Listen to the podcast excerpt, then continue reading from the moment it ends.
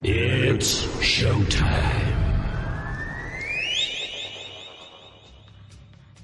Okay, Tokyo, South America, Australia, France, Germany, UK, Here we go. Head on with Bob Kincaid. Three hours of conversation, cussing, and a discussin with America's only born and bred Southern liberal talk host. Head on with Bob Kincaid is brought to you each night by Coal River Mountain Watch. Coal River Mountain Watch invites you to become part of the solution, part of a sustainable future, part of the uprising against mountaintop removal. Coal River Mountain Watch, CRMW.net. And now, from high in the hills of beautiful West Bicod, Virginia, here's Bob Kincaid on the Head On Radio Network. Well, howdy.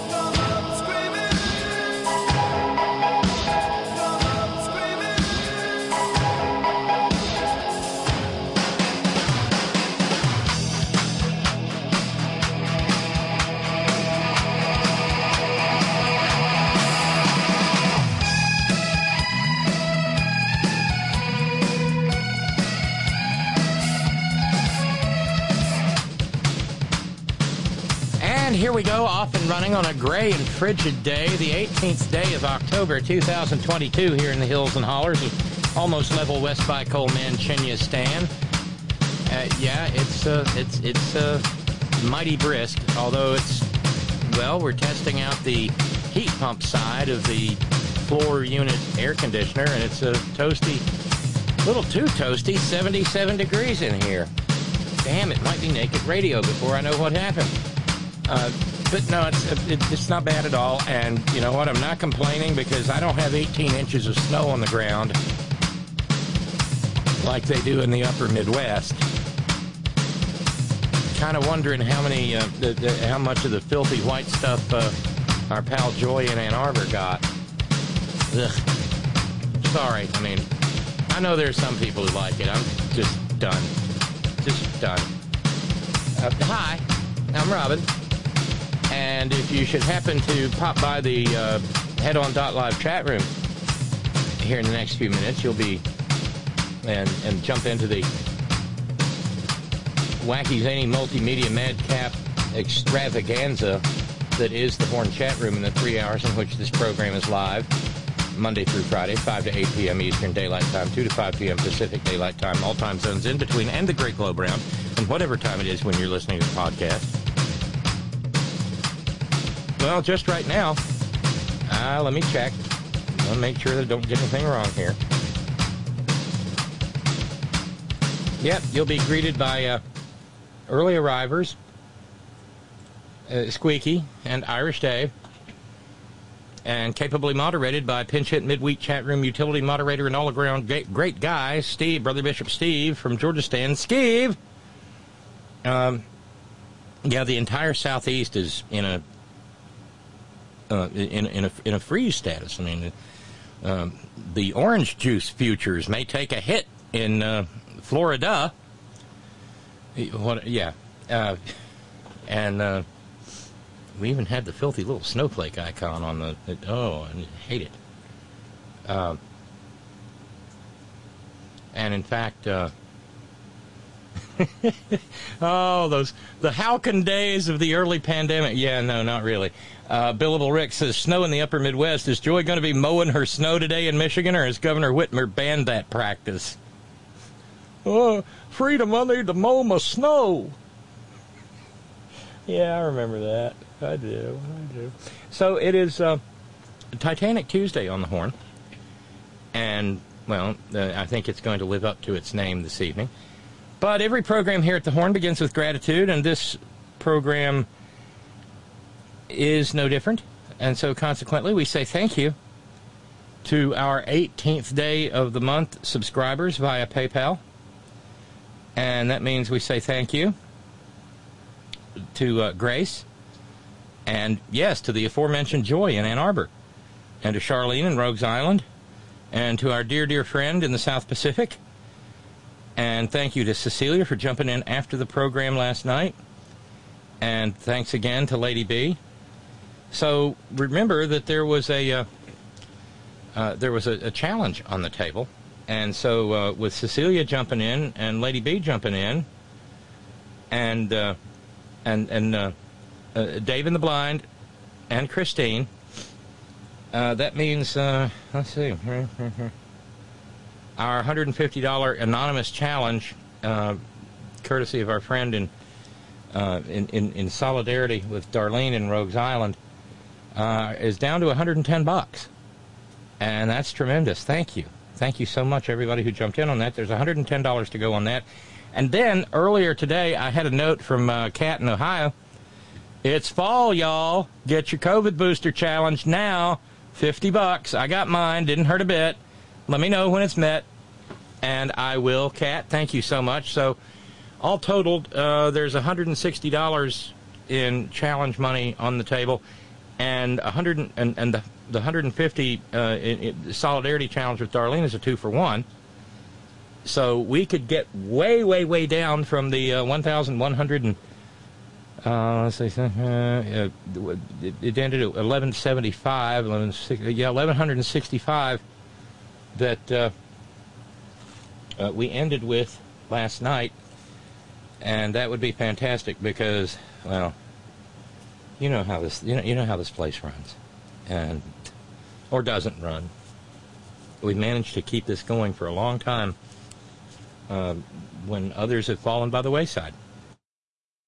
Uh, even some people who were sponsored by Stupid Beats. Go figure. But uh, hopefully we'll we'll knock that down. There is breaking news. Uh, this afternoon. I mean, it literally just crossed uh, it crossed my uh, notifications moments ago. Remember John Durham? Uh, John Durham, who was appointed special prosecutor by Bill prosecution to, the, the, to to root out the corruption, you know, and of course he was, you know, Bill Barta prosecution was uh, servilely doing the bidding of Geezer Disgustus.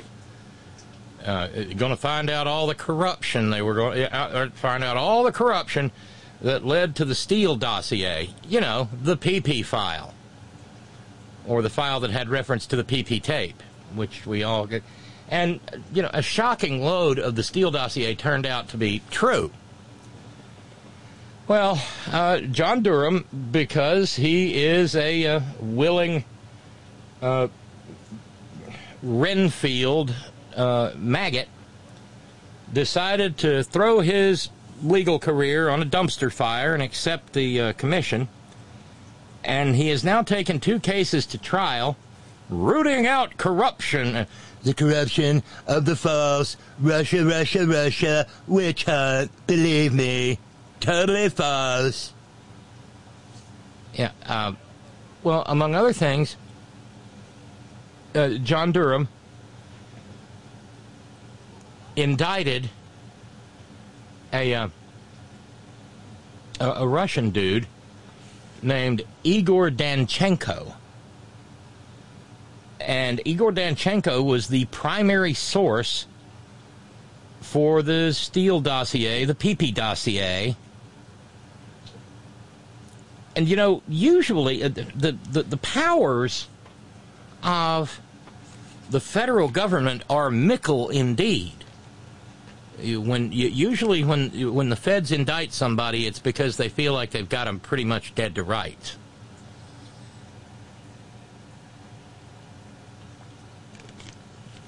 Well, oh, that's good. Steve in New York. Uh, John Durham's nickname, O for John. oh, uh, that's an early cowbell. That's definitely an. Yes. Um, well, he uh, uh, uh, John Durham took uh, Igor Danchenko to court on a charge of lying to the FBI. Um, well, a jury, tried and true, heard the evidence against Igor Danchenko uh, he's an uh, he's an expatriate Russian. He's an analyst with a think tank. and um, John rooting out corruption Durham. It's, man, y'all are mean early. Lee in New York says, John Durham, the kudzu beard that wants to take over the face? Uh, yeah. oh, for John. I really love it. And the kudzu beer. Yes, yes. Uh, and uh, by the and, and, by the way, thank you, thank you to not billable Rick uh, up in Washington. Rick not billable. Uh, we uh, have gotten the fundraising, uh, the the, the challenge goal down to thirty-five bucks. It's pretty huge, and then there's a fifty dollar challenge behind that. So we could get down with all of that. Um, we could get down to like 600 bucks. Thank you. Thank you so much. That's tremendous.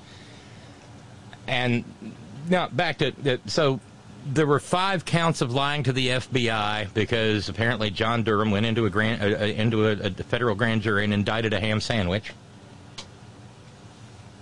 Uh, last Friday, the law, uh, the uh, judge in the case went, "Nah, this count's got to go," and threw that one out. And the gravamen of the charge was that Igor Danchenko lied to the FBI about contacts that he had with a Belarusian American businessman. Uh, Darlene, please don't send the kudzu back to Connecticut. Is this how it's going to be tonight? Yeah, I have a feeling. Um, but what this means is that uh, the Belarusian American businessman was a source for a whole lot of the talk about things like the PP tape and the various and sundry sleazy things that Julius Geezer got into over in Mother Russia. Uh, CNN refers to it as the largely discredited dossier and says it was a collection of unverified and salacious allegations compiled by retired British spy Christopher Steele. Well, no, that's the thing. They didn't get it, you know, one to one analog on point, but they got in the same zip code with a lot of it. But because CNN is now being run by a guy who wants desperately to be Fox News TV Radio Rwanda, uh, uh CNN has to put into the story. Whose dirt uh, Christopher Steele, whose dirt digging was indirectly funded by Hillary Clinton's campaign in 2016. Uh, never mentioning the fact that Hillary Clinton did not initiate the Steele dossier. That it was done by the what, Washington Free Beacon,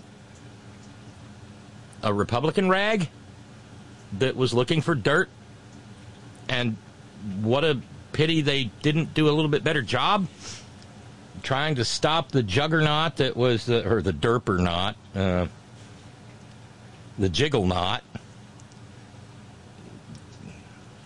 Wad of adipose, uh, jiggling adipose tissue and insecurities and petty grievances that Nitwit Nero is.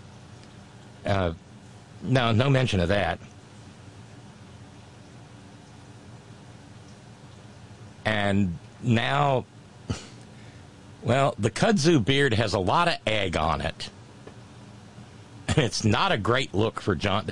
Oh, but that's okay. He'll land on his feet. He'll get a job with some silk stocking right wing POS law firm in D.C. or something. And hopefully leave the good people of Connecticut alone. Stuart Sears was the lawyer who represented, uh, defended Igor Danchenko. He said, We've known all along that Mr. Danchenko was innocent. We're happy now that the American public knows that as well.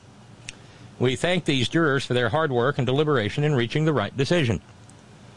Meanwhile, uh, the man with kudzu and egg on his face said, uh, we are disappointed in the outcome, we respect the jury's decision and thank them for their service. I also want to recognize and thank the investigators and the persecution team for their dedicated efforts in seeking truth and justice in this case. Well, that's kind of bullshit because there never was a case.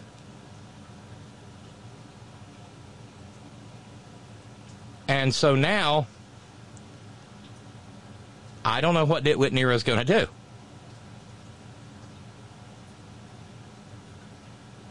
So it turns out the guy that. well, it's Bill Barr's fault. He chose the wrong prosecutor. A good prosecutor would have gotten it done. Oh, maybe it's one of those good prosecutors who's working on your indictment, fuckwit. See, it's words like fuckwit, I guess, that keeps like, you know, CBS Sunday morning from clipping clipping my program. Uh, and see, here's the thing: the FBI used to pay Igor Danchenko as an informant.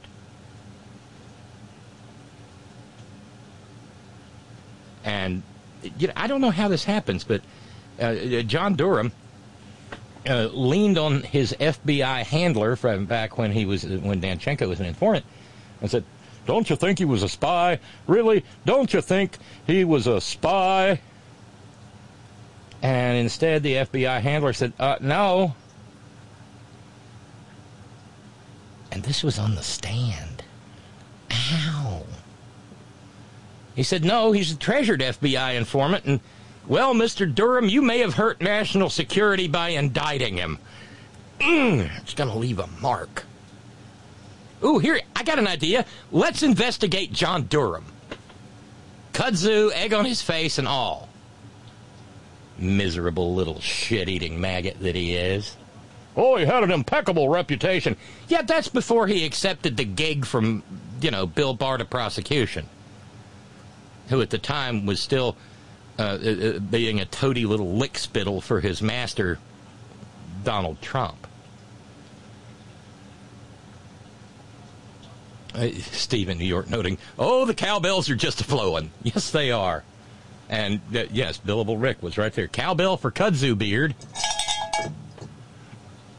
It's it's it's it's fun when we have little grace note moments like this.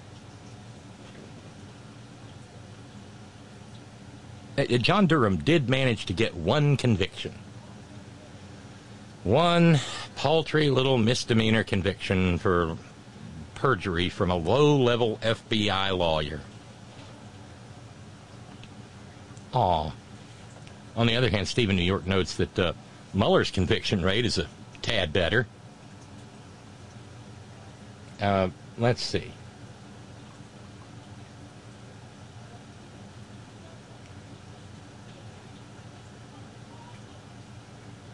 It was uh, a, a, a, well, uh, he indicted the Russian troll farm. Uh, he, uh, he charged Russian spies with stealing the Democratic emails. Never got around, I guess, to uh, charging the Russian spies with hanging on to the RNC emails. He rang up Paul Manafort for seven and a half years, convicted Roger Stone of lying to Congress, uh, got a guilty plea out of uh, Michael Flynn for lying to investigators. Rick Gates got a guilty plea from him for the same charge. Got Michael Cohen. And, of course, George Papadopoulos for lying to investigators. Alex van der Zwaan did 30 days. Richard Pinedo, Sam Patten, Bijan Kian, and Ekim Alptekin. Gregory Craig, he got acquitted. Vin Weber and Tony Podesta, Justice Department ends investigation. Uh, stand by just a moment, please.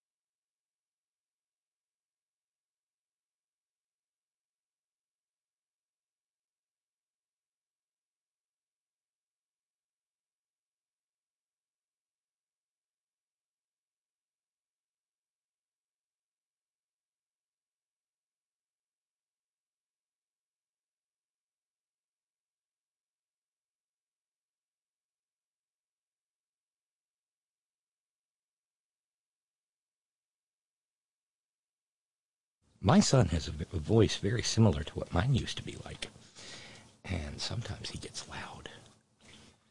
Uh, but any, yeah, you're absolutely right, Stephen New York. Uh, considerably better conviction rate than John Durham, man of principle. and Leah New York pointing out indicting a ham sandwich.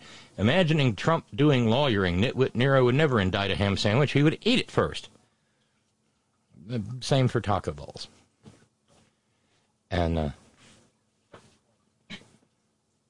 don't forget the family of five with Garland convictions. The family that insurrects together gets convicted together. Yes. And thank you, Barbara. Uh, Barbara has completed the anonymous challenge, the anonymous two for one challenge in favor or in, in solidarity with our dear friend Darlene in Connecticut. And so now we've got a $50 challenge on the table courtesy of Cat, the It's Fall, Y'all Get Your Booster challenge, which I have got to do. And by the way, there will be probably more interruptions of the program this evening for uh, various and sundry um, spasms of sneezing. I don't know what the.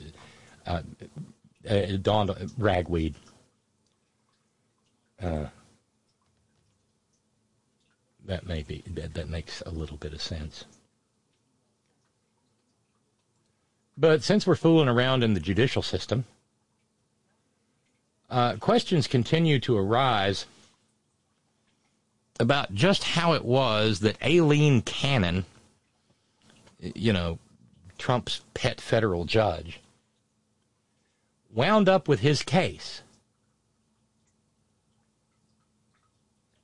And there's reporting from uh, Jose Pagliery of the Daily Beast uh, regarding uh, the bizarre, to say the least, set of circumstances that wound up with her having the having the case.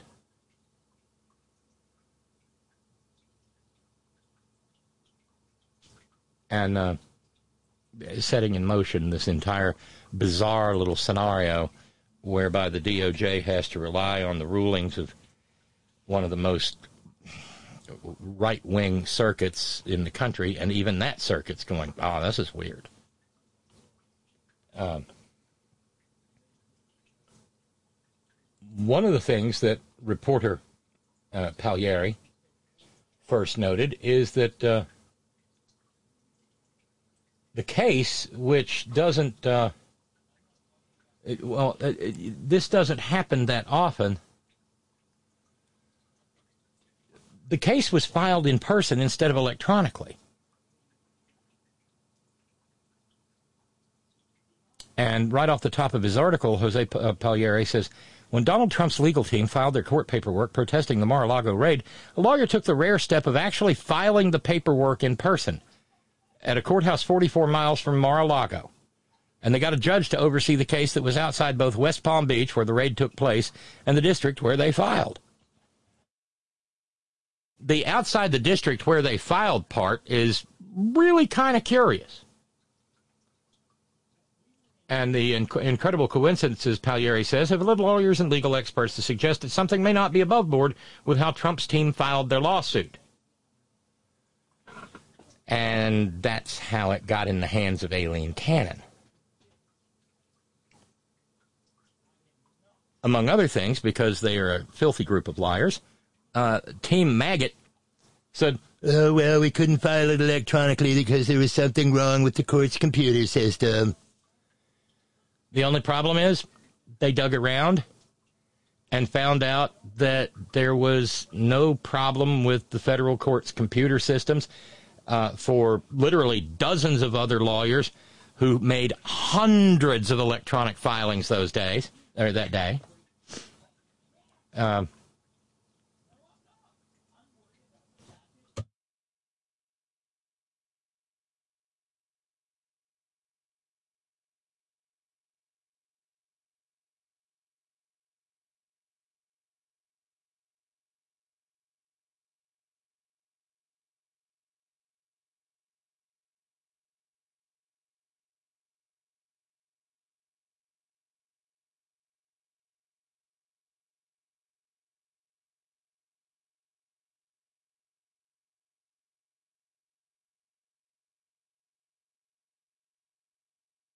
Um, sorry.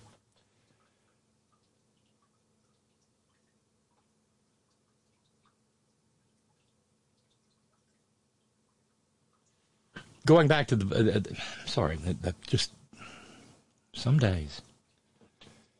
Um, going back to the Daily Beast article, um,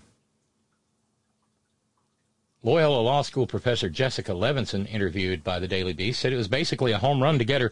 They clearly made the correct calculation because Judge Cannon's rulings legally don't make sense. They only make sense if you're trying to help the former president. And then he went judge shopping. They did not want the magistrate judge to make this decision. There was already a captain of this ship. They just didn't like the direction this was taking. So they filed in one division, Fort Lauderdale. They selected venue in a second division, West Palm Beach, and got a third a, judge in a third division, Fort Pierce. So this was cooked from jump.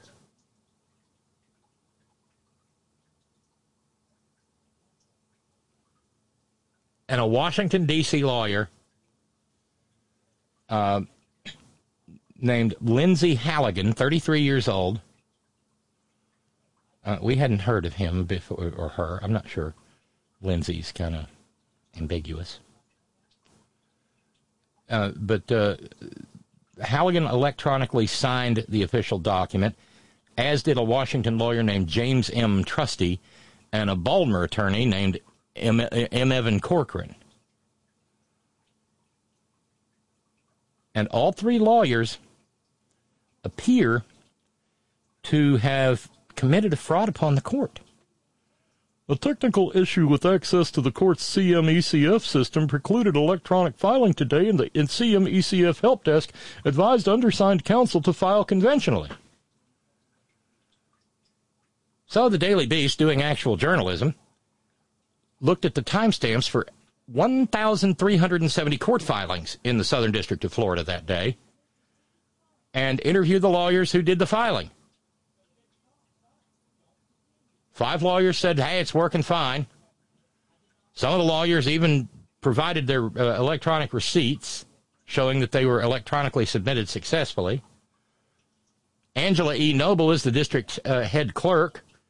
She said there were no technical difficulties that day. Uh, there was a lawsuit against a pizzeria filed at 4:08 p.m. Uh, some, uh, as the Daily Beast reports, pissed off restaurant employees sued their boss over missing tips at 4:14 p.m. A cruise line got sued three minutes later at 4:17 p.m.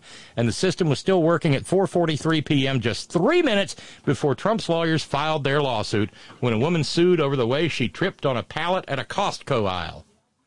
This is what you call granular detail. And a uh, food producer sued a French businessman at 5:10 p.m. So there's uh,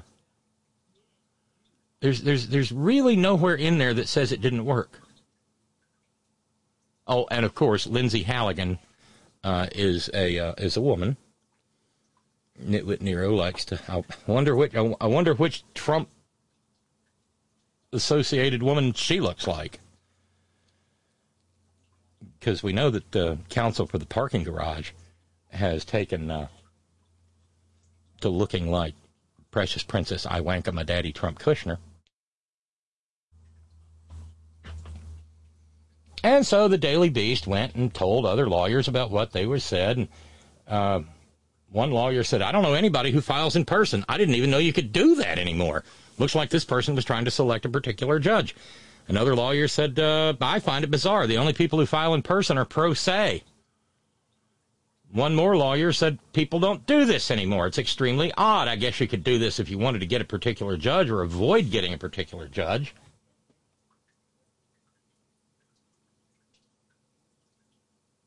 And so the, Daily Beast, doing good journalism, actually resp- responded to a tweet from Andrew Weissmann said, Could the Fourth Estate please get to the bottom of this?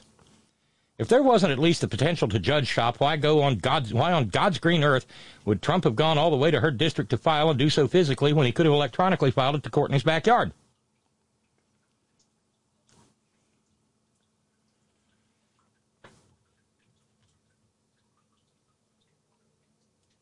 And so uh,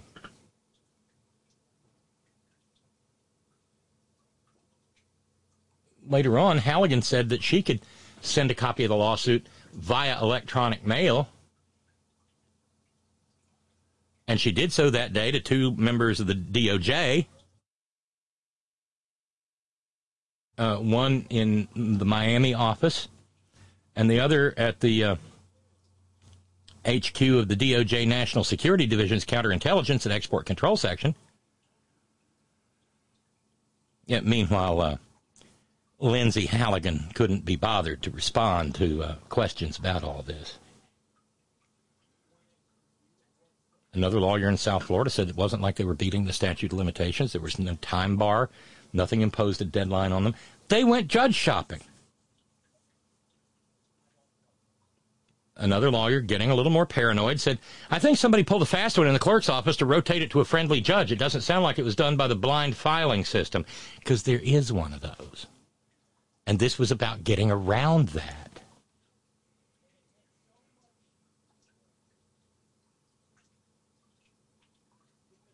Uh, uh, on the other hand, uh, the head uh, the, the the head of the clerk's office said, "No, we followed proper procedure. We've got a log that's not publicly available. It was placed on the West Palm Beach civil wheel, and uh, there's nine judges, and Cannon's in a neighboring division, so she can occasionally get West. So, so he had a one in nine chance. I mean, now we're playing Dungeons and Dragons with the nine-sided die."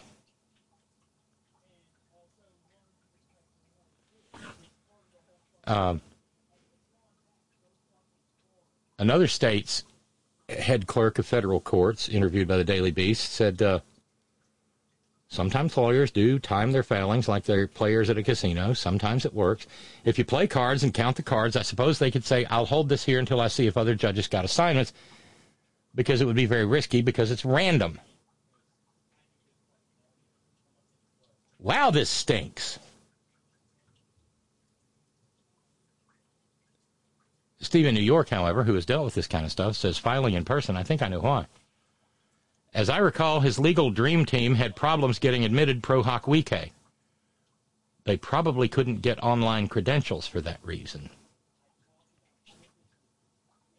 But couldn't you hire local counsel to do it? I mean, if it's just a pro hac vice thing, um, you get local counsel to sign, and you know Bob's your uncle. Oh, let's see. Oh, yeah. Okay. Lindsey Halligan. There she is. As to be expected.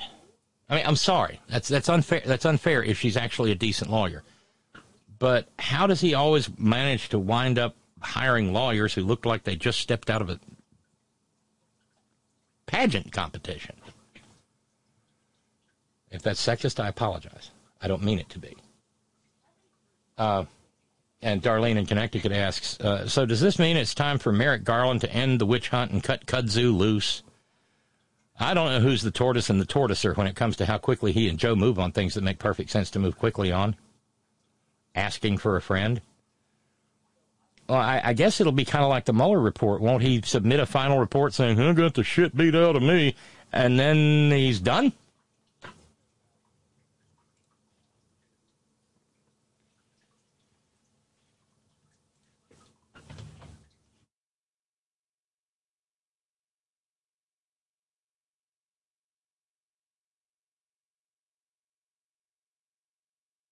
I'm kind of beat. Uh, oh, Lee in New York says there's no nine-sided die in D and D. I just ha- yeah. Well, naturally, I would choose the one that there isn't one of. Uh, signed Lee in New York, rolling for initiative.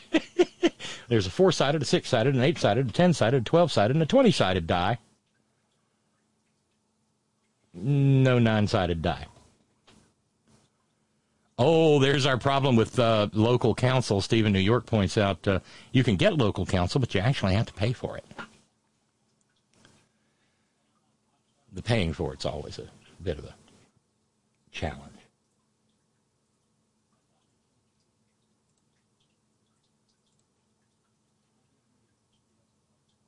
so we've got that.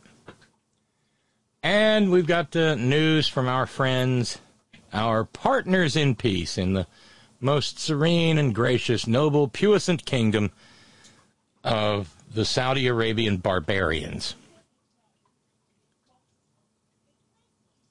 The State Department today confirmed that an American citizen, Saad Ibrahim Al Mahdi, uh, who came to the United States from the noble, puissant, most gracious, serene, barbarian kingdom of Saudi Arabia, uh, has been arrested by Saudi authorities.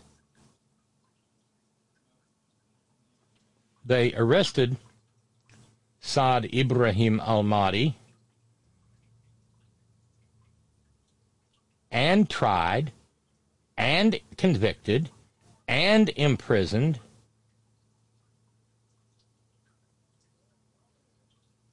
Mr. Ibrahim over tweets that he sent criticizing the barbaric kingdom of Saudi Arabia. The State Department is officially protesting. They said, We have consistently and intensively raised our concerns regarding the case at senior levels of the Saudi government, both through channels in Riyadh and Washington, D.C. Exercising freedom of expression should never be criminalized.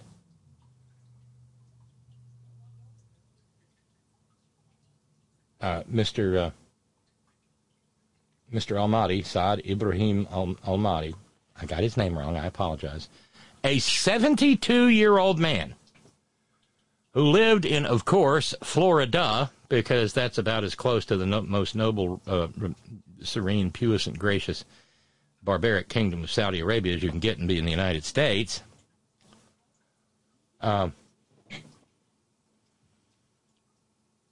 Uh, the Saudi authorities nabbed him at the airport, I guess in Riyadh, in regard to 14 tweets he sent over the previous seven years. That's about two a year. uh oh. I bet I'm on a list in Saudi Arabia. I guess I better not ever go there. Not that I would, because, you know, as a woman, I refuse to wear their stinking beekeeper suits. Uh, Mr. Almadi apparently manifested some mild frustration with corruption in Saudi Arabia, but he also mentioned the butchery of Jamal Khashoggi. And that was good to get him three to 16 years in prison. And then a 16 year travel ban after that. So let's see, 88, 98. Uh, he'll be free to travel in 104 years. At, at a no, I'm sorry, at 104 years old. They charged him. Get this: a 72 year old guy who just tweeted some crap. They charged him with uh, supporting in and funding terrorism and trying to destabilize the kingdom.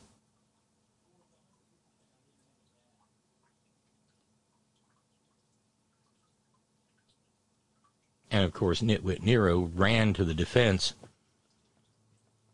of Mohammed bin Bonesaw. But one of the good things that Joe Biden did was when he took office, he showed, with beyond a shadow of a doubt, that Mohammed bin Bonesaw ordered the killing of Jamal Khashoggi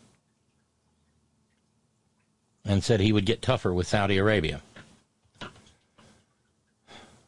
We'll report back when that happens. And now the, the Saudis are trying to arm twist us with gas prices. Maybe they're the ones who are printing up who printed up all the I did that stickers. I don't know.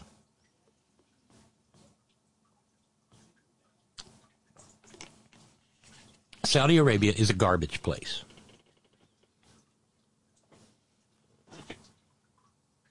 Uh, there are a few there are a few people on planet Earth for whom I hold more sympathy than Saudi women.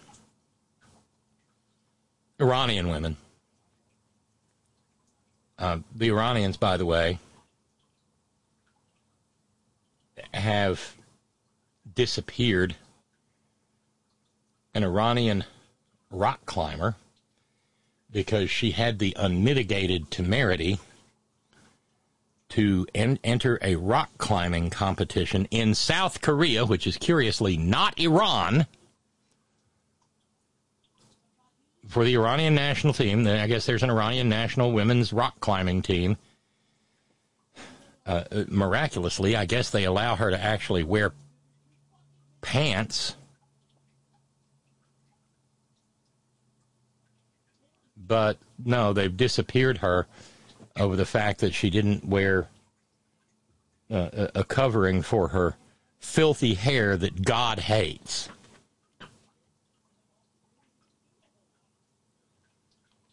But by all means, let's. The funny thing is, we don't do business with Iran, but we do keep doing business with the partners in peace, the Saudis. One of these days, we will run this country on wind and solar and tidal energy and and and and and, and uh, water, river, hydroelectric power, and we will look at those filthy barbarians in Saudi Arabia and say, "Go fuck, go fuck your camels." You pathetic shitbirds. And I'm speaking, of course, about the most noble, puissant, serene, high, gracious, majestic, uh, royal personages of the royal house, whom I despise. Okay, not because they're not because they're Arabic, not because they're Muslims, because they are monsters because they are misogynistic freaks, because they despise notions of freedom.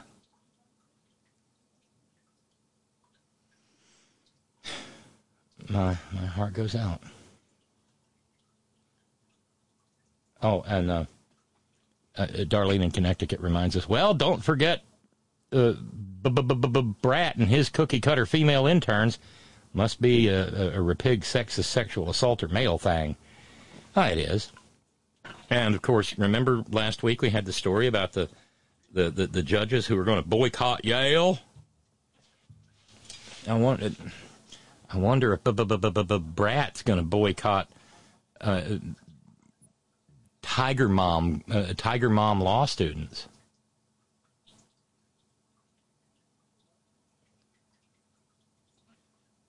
And uh, hubba hubba hubba attorney at law Ron and Raleigh says more images of attorney at law Halligan.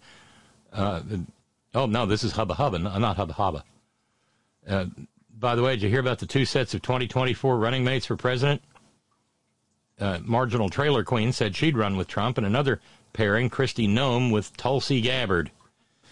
Oh, Tulsi, Tulsi, Tulsi, how can we miss you if you won't go away? Uh, thank you, Matt, in San Francisco. Cowbell for Saudi Arabia is a garbage place, eloquent in its simplicity. Thank you.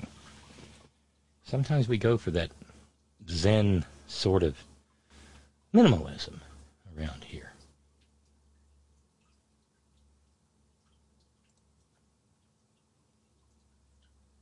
And it was debate night in America, apparently, last night. Uh, Mike Lee. Mike Lee got in a debate with uh, his opponent, his independent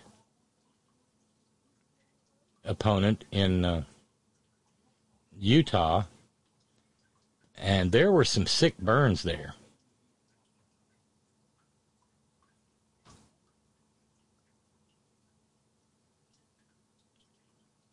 Yeah,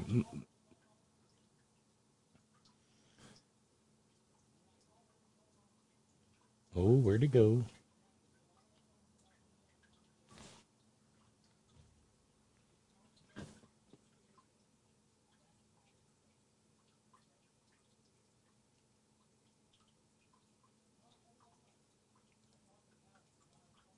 well, until I find it, uh, this little tidbit. You remember when uh, Mitch McConnell printed up Cocaine Mitch t shirts because Don Blankenship started calling him Cocaine Mitch? Well, uh, after displaying his official sheriff and deputy badge, Herschel Walker in Georgia, you know, alongside his Red Ryder BB gun with a compass in the stock, has ordered a thousand plastic replica badges, and he'll give those away if you got just a little bit of money to give to Herschel. Brilliant. Not really.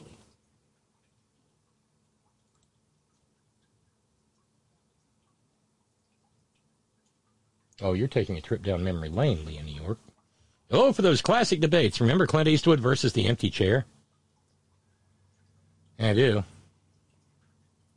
And, uh,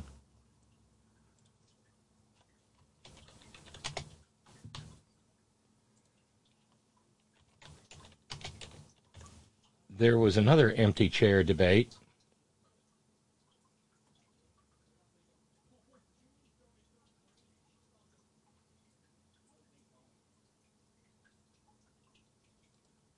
But in particular in Utah, and and Evan McMullin really didn't have much of a chance, but all of a sudden he's kind of got one.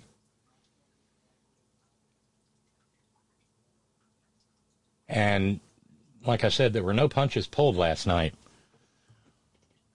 And uh, Evan, McMullin, Evan McMullin made him stick. I think about the men and women who I served with in the CIA who left the warmth of their love of their families to risk their lives not knowing if they would ever come home in order to stop terrorists who were intent on destroying freedom in America. I think about all the men and women, the 14 generations of Americans who have sacrificed for this grand experiment in freedom. They trusted you. We trusted you. And with that trust and with your knowledge of the Constitution, Senator Lee, you sought to find a weakness in our system. You advised the White House find an alternative slate of electors for Trump to overturn the will of the people. That's what you said. You said that, that the president should listen to legal quack Sidney Powell. Please make time for her. Let her in, you told the White House chief of staff. You told the president that you were working overtime, 14 hours a day, I think you said, to unravel this for him.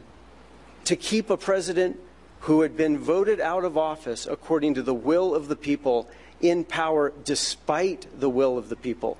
Senator Lee, it is a betrayal of the American Republic. You were there to stand up for our, converse, uh, for our Constitution. But when the barbarians were at the gate, you were happy to let them in. Senator Lee, next, and we will give you an additional 11 seconds, please. Look, I, I, I, think I disagree with everything my opponent just said, including the words but, and, and the. Uh, it was an information free, truth free statement uh, that's uh, something of a record. Look, um, I, th- there is absolutely nothing to the idea uh, that I would have ever supported, ever, ever did support a fake electors plot. Nothing. There's not a scintilla of evidence suggesting that, and yet you continue to insist that with a cavalier, reckless disregard for the truth. Except for the fact that there's plenty of evidence. He was up to his eyeballs with uh, uh, the Kraken lawyer. And then, uh, yeah, because uh, remember, back on January 6th, calling, begging from the Senate, Mike Lee, constitutional scholar, said, Please tell me what I should be saying. He asked that of Mark Meadows. And then, of course, he whipped out his pocket constitution. And Evan McMullin slapped him around with that for a little bit, too. Senator Lee's been doing this thing with a pocket constitution for the last several years. Senator Lee, the Constitution is not a prop. You said the president should listen to legal quack Sidney Powell. Please make time for her. Let her in, you told the White House chief of staff. You were there to stand up for our Constitution, but when the barbarians were at the gate, you were happy to let them in. For you to talk about the importance of the Electoral College is rich. I only I saw that clip of him beating him about the head and shoulders with his own pocket Constitution, and I thought, oh, oh, oh, Miss, oh, Mr. Candidate McMullin, this would be a great time for you to look at him and say, you know, there's a lot more to the con- to reading the Constitution than waving it about. You should spend more time reading it, Mike, than thumping it, than flailing it.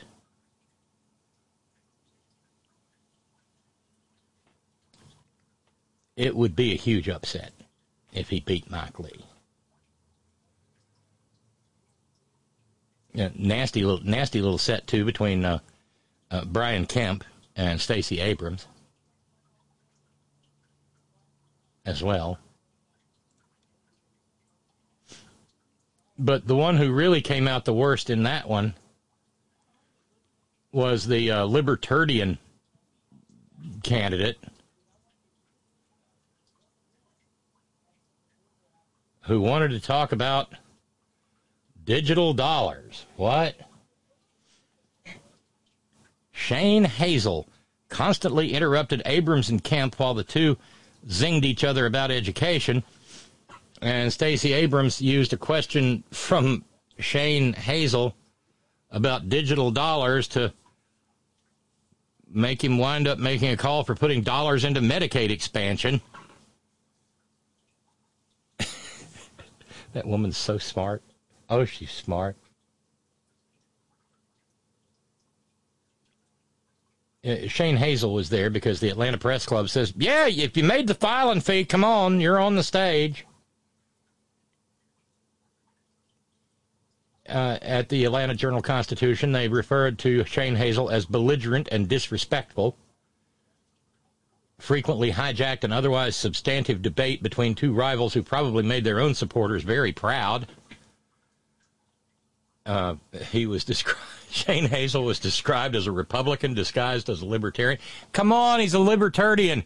He, he's a Republican who just wants to smoke weed. Okay. Uh, he was also referred to as a deranged simpleton.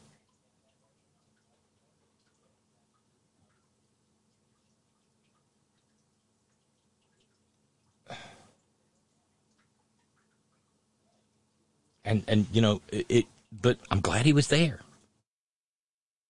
i really am because uh, you know there's a lot of maggots out there who are really mad at brian kemp because he uh, he, he he didn't bend over and stick his proboscis up the fundament of Nit, uh, Nitwit Nero's orange arse when the moment came. And maybe they'll vote for Shane. And maybe that'll give Stacey Abrams. But, you know, it's a runoff state, so somebody's got to win by 50% or they do this all over again in December. Oof. And remember, the runoff bullshit, uh, just in case anybody's forgotten, that's born of racism, too. That's another racist practice uh, that the South came up with.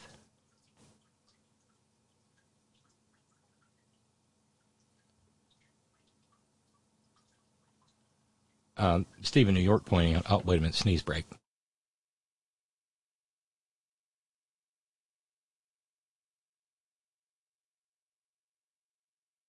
Sometimes they're a long time getting there, but they're really refreshing when they arrive. Uh, Stephen New York, in, in regard to Stacey Abrams, says, smart as fuck, but she's not nearly sufficiently ideologically pure. Oh, no. No, no. The number of people who are ideologically pure is well, I think you'd have to have a scanning micron electroscope, uh, uh, uh, electron microscope to find it. Um,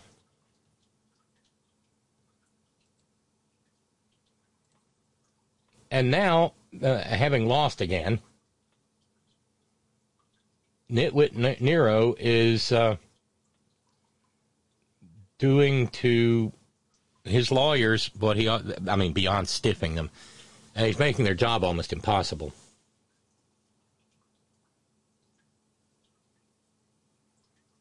Back when, uh, you know, this, file this under, uh, you have the right to remain silent. Why don't you try it once in a while? Back when he was on Twitter, uh, Nitwit Nero said, so a woman accuses you of rape. You make a bunch of statements accusing her of lying. She sues you for defamation. Your defense, such as it is, was that you were POTUS when you made your statement, so you can't be sued personally. You litigate that for four years. You still have a chance at winning that argument. Meanwhile, the judge orders you to be deposed anyway. You get big mad. So what do you do? I think that was on Truth Social. That's recent. You issue a brand new statement repeating all the earlier defamatory statements, but since you're no longer POTUS, you no longer have that defense you've been pushing for years that you made the statements while you were president. Absolutely brilliant. Oh, wait. I'm sorry. I got that all wrong. that was George Conway. Absolutely brilliant. Because he did issue a truth. Because he's supposed to be deposed. And he said, The lawsuit was a complete con job.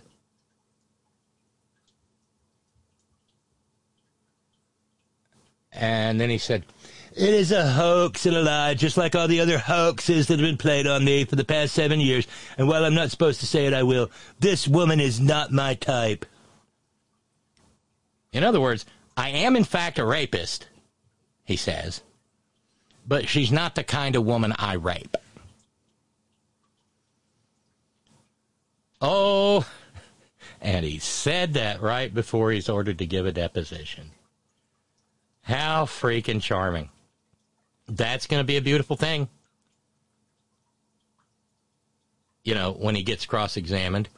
Uh, sir, do you mean that uh, you, uh, you are a rapist, but you wouldn't rape her? Okay, okay, thank you. Badgering the witness. Stoke the stroke, y'all. Stoke the stroke.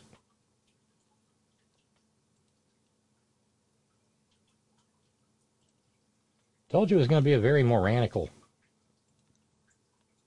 Titanic Tuesday.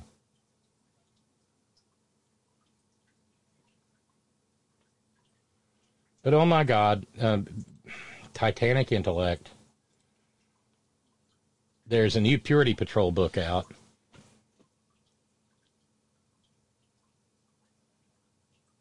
Unchecked, the untold story behind Congress's botched impeachments, impeachments of Donald Trump.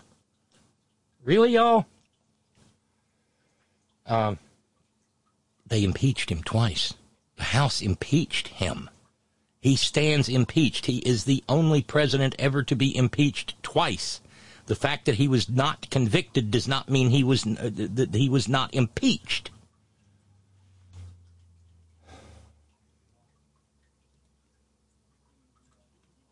But nevertheless, author uh, Karoun Demirjian and Rachael Bade showed up and said, This isn't really a Trump book so much as this is a book about the people who failed to check him. And we take a really hard look at both Democrats and Republicans to examine what was going on behind the scenes. Basically, why they made the decisions that they made and what sorts of missed opportunities were there that they could have taken advantage of that might have really turned history in a different direction. and then said, you know, it's very well established that gen- the general narrative is that Republicans just sided with the president. Well, excuse me? Isn't that exactly what happened?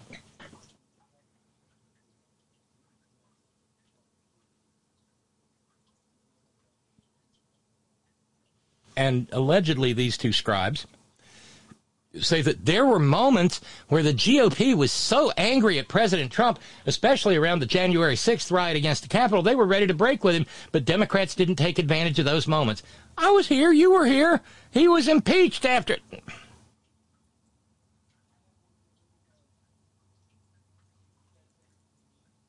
Oh, but they didn't flex their full constitutional muscle enough you know, this kind of Friday, uh, Monday morning quarterbacking just.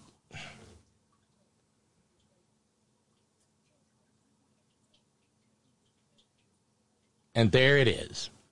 A key theme in our book is Pelosi's sort of fear of impeachment. Sort of? I mean, we've covered her for a long time, and reporters who have, sor- uh, who have sort of know that she's always hated impeachment. And the first part of our book talks about how she worked overtime to try to make it stop from happening.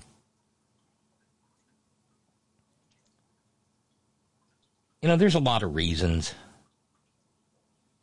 to not want impeachment. There's that old saying that if you uh, if you if you take aim at the king, you'd better hit. And there's that old legal that old standard that they teach in trial law, uh, and and particularly in appellate law, that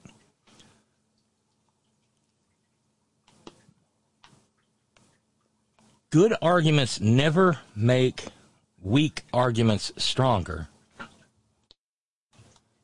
But weak arguments can make strong arguments weaker.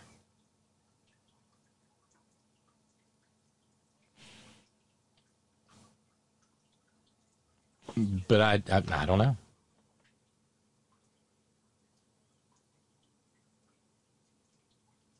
So the book's been out for mm, a couple of weeks.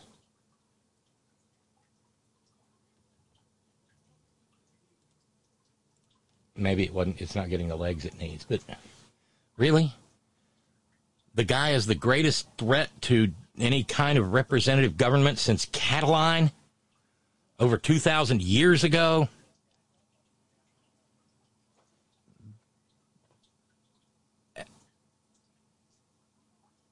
And we've got footage of Nancy Pelosi saying, I want to punch him in the face. I'll go to jail and I'll go to jail happy. But, you know, it, it, she wasn't nearly pure enough.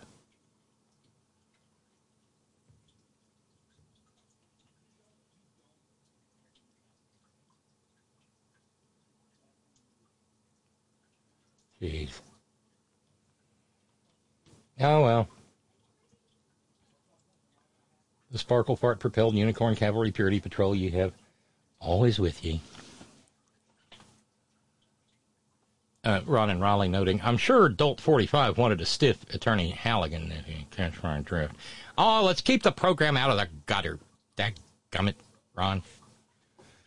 Come on. We got to be better. I got grief for talking about sexy time stuff yesterday. Not doing that one either, Lee. Something about storms. Not that I disagree. My uh, filthy morning habit was a real delight this morning. I enjoy it when Mika gets to lose her shit for a minute or two. Bless her heart. And, and, and I, I don't mean that in the southern way. This ain't the God lover kind but she tries to stay above the fray, and every now and then, you know, Joe fulminates, and it, but every now and then, Mika, when Mika go, wait, you know, you know, there's something coming. I, I just I, again, And- how do these people do it? No, and we've got we've got Hope and Change, the Hope and Change candidate in Arizona. We've got America's Hitler. That's right. I Uh, in in in in Ohio, the guy calling Trump America's Hitler, and they're lecturing their opponents for being being too anti-Trump. It's So it's I, I- I actually want to take that. I was going to talk about abortion. We will in a moment, Katty Kay, but on a global level. And this does matter in terms of what the rest of the world is thinking of America, which right now, when you have things like that permeating our politics, meaning, right, election denying Kari Lake running for governor in Arizona and claiming that she'll only accept the results if she wins, et cetera, et cetera. This guy, J.D. Vance, let's not even talk about Dr. Oz. Who is not even committed to Pennsylvania, seems to be committed to the country of Turkey, uh, among other things, hasn't told the goes, truth, has been seen as a quack doctor, and he had dragged into Congress to testify about things he said. These are the Republican candidates. Thank you, Donald Trump, that are permeating our politics in light of Donald Trump. And yes, what does it look like from the outside as the United States is doing an incredible job trying to show the way in Ukraine, trying to help Ukraine save the rest of the world, save the concept of democracy. Americans don't seem clued into that. They're clued into these quacks and freaks, and they may even elect them at this point. And I ask you, what does this look like from the outside? Because it appears that we're practically, we're destroying ourselves.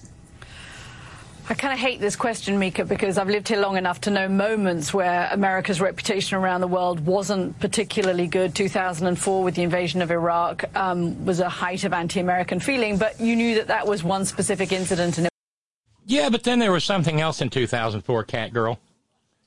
Um, was that it was a London? It was an it was a, it was it was a London paper, wasn't it? On the morning after the presidential election of 2004, that said, "Okay, you do it. You, you, you do a stupid thing once. How do you explain doing it a second time?" And then back in 2000, they'd said, "How can this many American people be this dumb?" Talking about again, dim leader, dub. it would end. And at the moment, we're back into a stage where people are looking at America and saying, well, you know, it's the kind of, you know, how can you live there type moment. Um, and so much seems to be going off the rails with democracy. And it's very hard to see, I'm listening to that conversation we had earlier, it's hard to see a way out of this one because from my travels around the country, people are absolutely committed to the notion that democracy is in peril on both sides. Republicans, I hear that from, and Democrats, I hear that from. But with completely different reasons for believing that. They both blame the other. And I don't see in the system that is there how, how we get out of that. You know, you, you mentioned somebody like Kari Lake. The groundwork is laid very early on. I mean, it was laid very early on with Donald Trump. Very early on in his presidency and before, and before the 2016 election, he started talking about if I don't win, it will have been rigged don't trust the media, sowing all of the seeds of discords that then left, led to 2020 and to January the 6th. They are, they are sown early, and you can see that with Kari Lake. Before the election has even happened, will you accept the result? I'm going to win, that's the result I will accept. Will you accept the result if you lose? I'm going to win. That's the result I will accept. And, and you, Right. you so you so distrust in the system, and, we and that's where we have got to. Americans of both sides distrust the system, and I I find it hard to see how we get out of it. And you know, Willie, uh, we, we find, and I, uh, we need to be clear here, because I, I- I find that people often conflate issues. They conflate uh, the debate on abortion with election denialism. And I hear politicians, Democratic politicians, do it all the time, uh, or conflate the debate over gun rights with election denialism. Uh, or conflate tax policy with election denialism. It's two different things. People have been debating about Roe v. Wade since Roe v. Wade became law of the land in 1973. All right, that's the that's a debate that's done uh, i- between the guardrails of American politics, and it has been that way for 50 years. It's the same thing with gun rights. That debate's been going on for quite some time.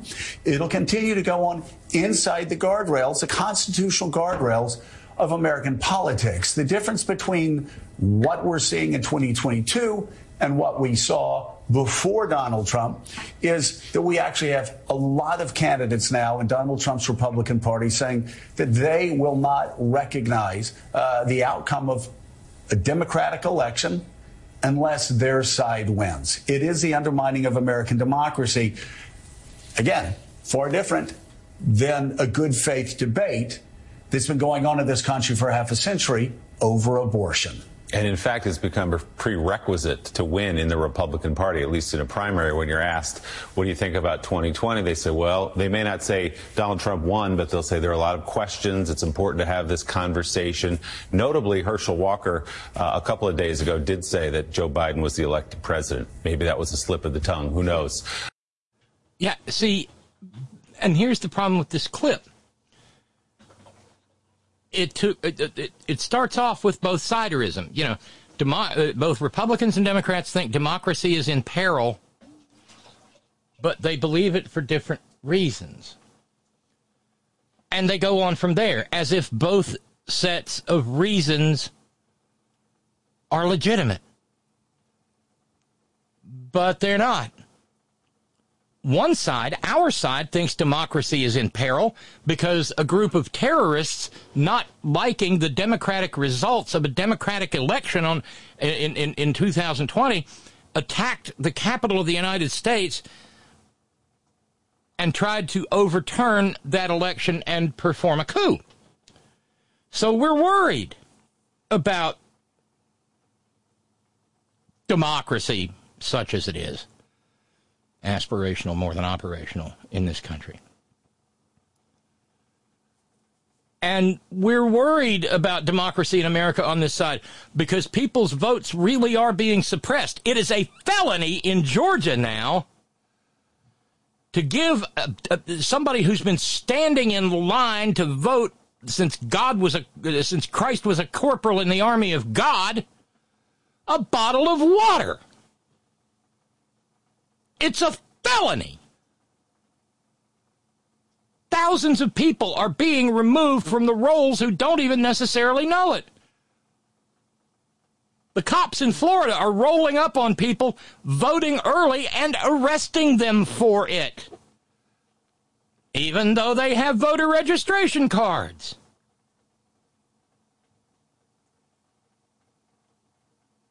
I mean, the, the, the, the, Proud Boys are out there, and, and, and, the, and the Oath Keepers, and the Boogaloo Incel Tactical Command Headquarters executive staff.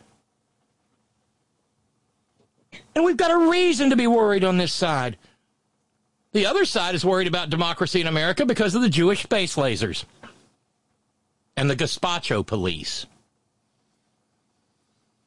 And because of the maunderings of a jiggling adipose wad of petty grievances and jealousies. That is not both sides. Both sets of grievances are not legitimate. But it sure, it sure as shit got legitimized there. And Joe bringing up, you know, oh, the perfectly legitimate discussion we've had about abortion for 50 years. No. There is not a perfectly legitimate discussion about abortion that we've had for 50 years. There is a, a, discussion we have had about the rights of individuals to behave according to their own agency and the desire of another set of people to impose their religious, theocratic will on people who don't even su- subscribe to that theocracy or that faith. The discussion about abortion in the United States of America has never been a good faith discussion, ever. Not a minute. They can blather on about their little electronically augmented heartbeats till hell freezes over, and they can uh, uh, uh, they can they can wax rhapsodic and cry bitter bitter tears about the sea monkeys. But it is not a legitimate point. And no one in the 50 years that Roe was the law of the land, no one was ever forced to have an abortion against their will. Because it is about choice. One side wanted that choice. One side insisted upon privacy rights, and the other side said, no, fuck you. Our religious dictates are more important than your very existence. So, well, we were talking about both siderism yesterday, and here we are back again. It is real. And it's pervasive. And here we are, little old radio show out on the internet, calling it out. And y'all keep it going. Hang on, says Darlene in Connecticut. Both sides distrust the system. Both? Oh, stuff it, Brett. Oh, st- Brit. Oh, stuff it, Brit. Besides distrust the system, well, the such move Armstrong, Jack of Hearts, Quarter of Two. Yeah. Um, it, Matt in San Francisco pointing out the very same thing. I don't distrust the system. I don't trust Republicans because there's kind of a history, right? Yeah.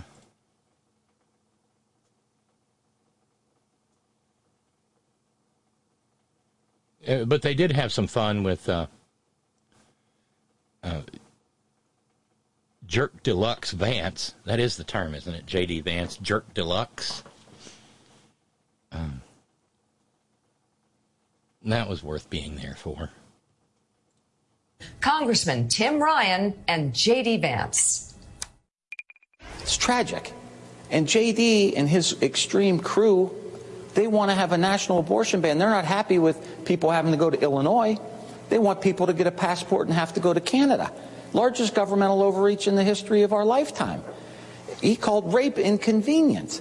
Like, this is not a guy who's ready to protect the rights of women. Well, look, my, my basic view here is that we need to protect life in this country, and it is a very different view from where Tim Ryan stands. There are a number of different exceptions here, and here's, here's the thing that I want to say here is you you cannot say with total confidence what every single exception in every single case is going to be. And let me offer just a specific example here. So uh, I, I, I, know a lot of pro-life people. I know people who have been pro-life since before I was born. One of the things they will tell you is they support an, an, an exception in the case of incest, for example. I've heard a number of pro-life people uh, say that. But uh, an incest exception looks different at three weeks of pregnancy versus 39 weeks of pregnancy. So I actually don't think that you can say on a debate stage every single thing that you're going to vote for when it comes What to is- an abortion piece of legislation.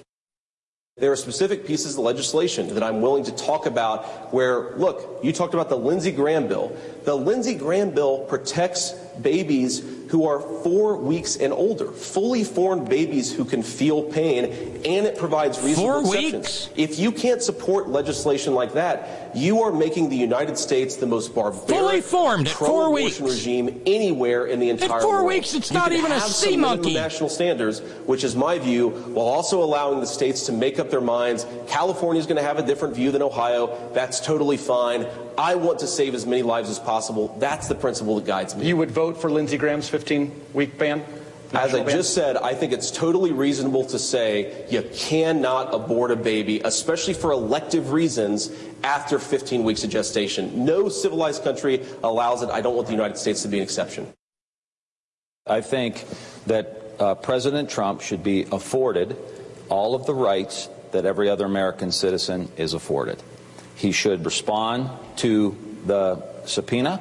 He should come clean. He should talk about. We know that there's been a call from the White House to somebody who was participating in the storming of the Capitol.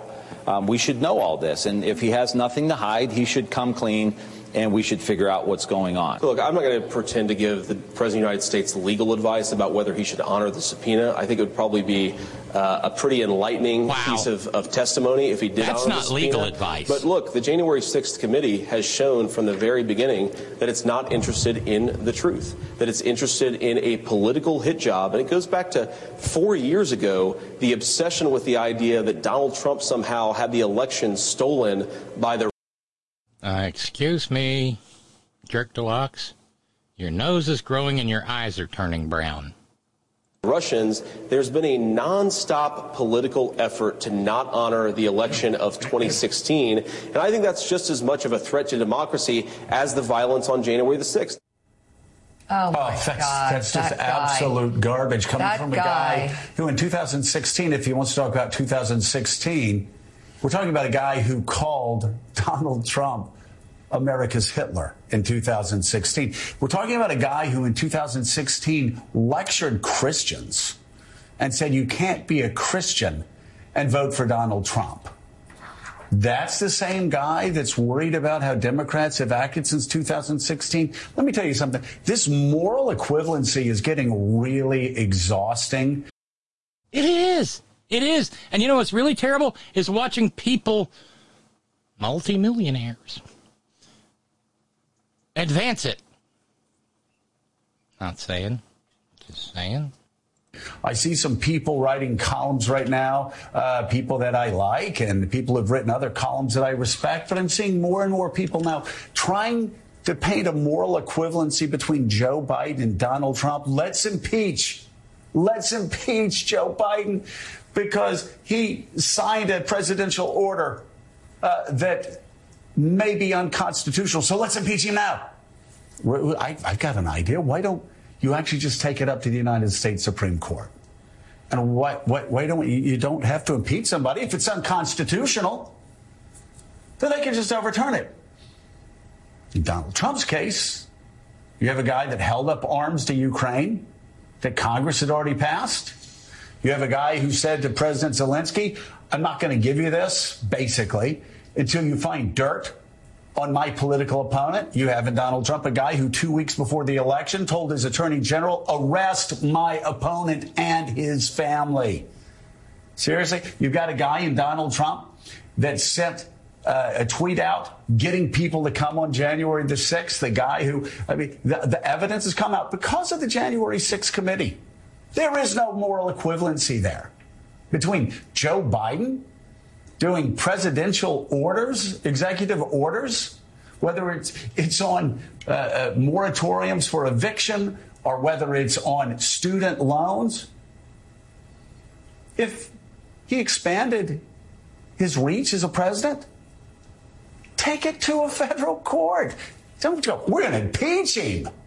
Seriously, I guess that's what we have to look forward to. And J.D. Vance also a moral equivalency between what happened in 2016 and what happened in 2020. Hillary Clinton, I, I can't believe I have to keep reminding people of this. Well, Hillary did it. Hillary Clinton went out the next morning and conceded to Donald Trump. She wasn't happy about it, but she conceded to Donald Trump.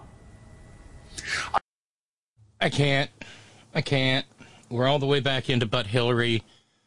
I just can't. I know, um, and, and something similar coming from our, our, our dear sis, uh, Cynthia, out in the Bay Area. God, I'm going postal listening to that filthy pig. Talking about Jerk Deluxe. Lying mother bastard bearing false witness all over the place. I wish there really were a Jesus to send him to burn in hell. He's one more prime example of why I would never vote for a fucking Republican. Dog help us all. Testify, sister. Testify. Uh, it, and that's that's what that, that that's that's the constant source of my conflict and conundrum. How how in the world do you get up in the morning? Because I know I know nice Republicans, okay? I know really nice Republicans. I know. Don't give me shit.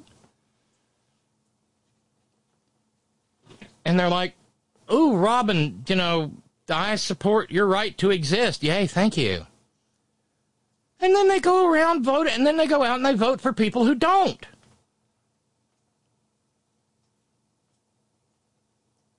Who think that I belong in a little easy bake oven.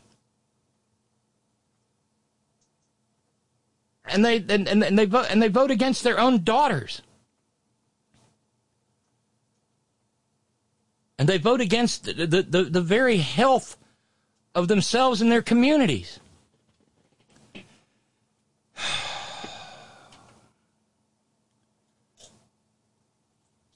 And as a person with a reasonably high functioning brain, I don't understand how you compartmentalize your existence that way.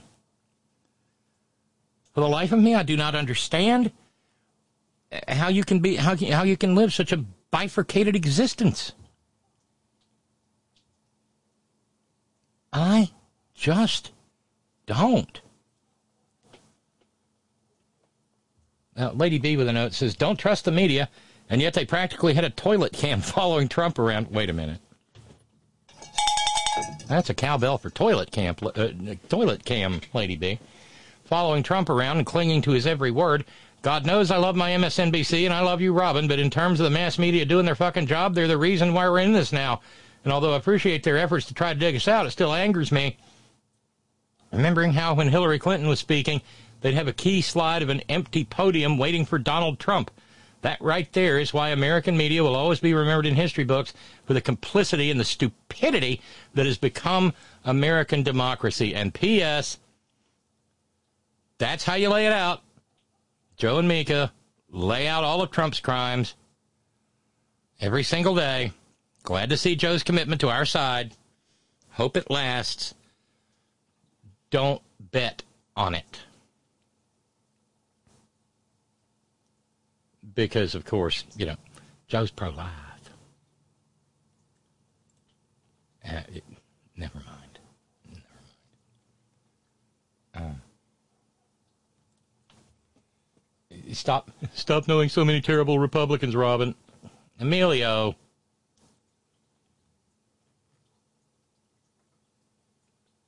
Um,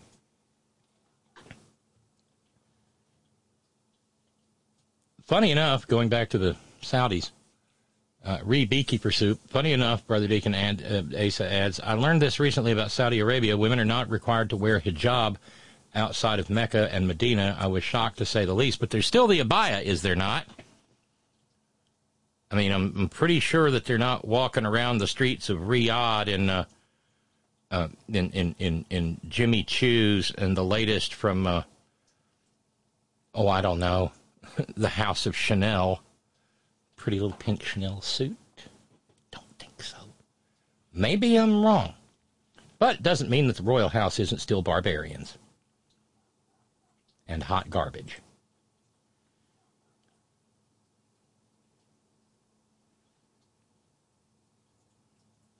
And so, uh,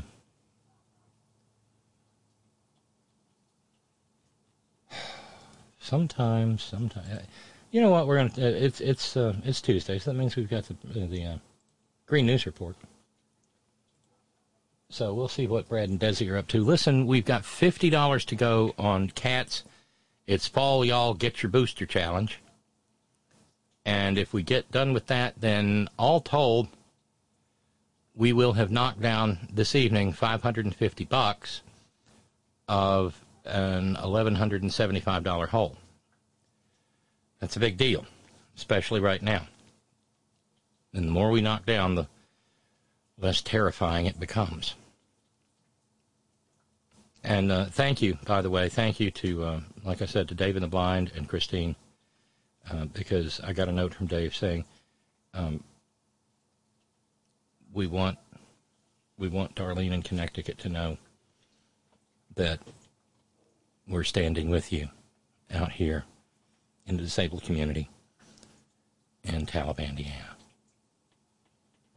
Yes, yes. Oh, oh, oh, I'm sorry. No, we've got. I missed that. I'm terribly sorry. Terribly sorry, Ralph. Um,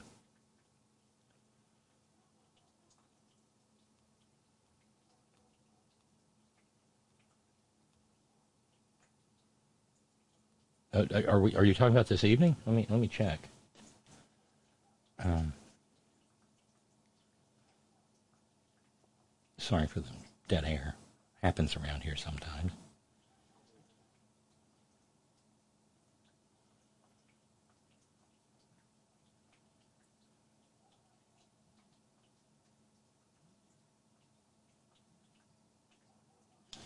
Uh, I don't. I don't. I may be missing it, but I don't see anything this evening. Of course, I saw, yes, your uh, your challenge yesterday, Ralph. Absolutely. Uh, help me out if I'm if I'm being confused. Um,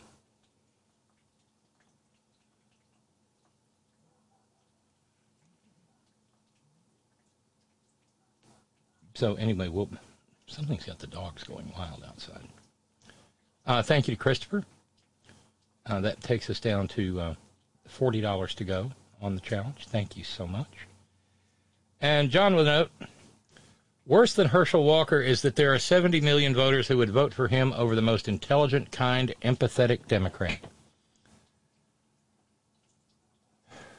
I, I know this country is in the grips of just enough toxic people to make sure that the rest of us can't have nice things. And Matt in San Francisco says listening to Republicans is like dropping acid. Too much, and you enter a different reality. Yeah, this is the bad. This is the bad stuff with the strychnine in it, right? And and and uh, you don't know. It makes you see like ferns that turn into snakes. I don't know where I would know something that that that that, that specific, but well, yeah. Uh, and this is, of course, Conversation Radio. If you want to get involved in the conversation, jump right in. The stress line, 844-843-4676, 844 The Horn. And you're mightily welcome to. Um, Lady B with a note. Saudi Arabian women.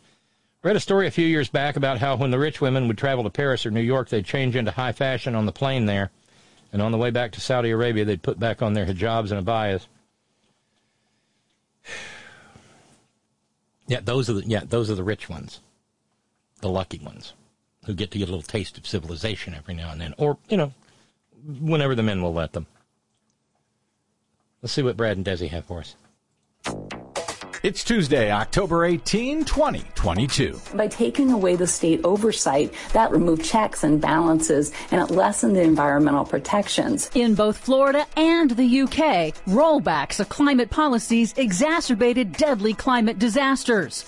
Toxic smoke blankets the Pacific Northwest as heat and wildfires drag on in October. Plus, we cannot afford new oil and gas.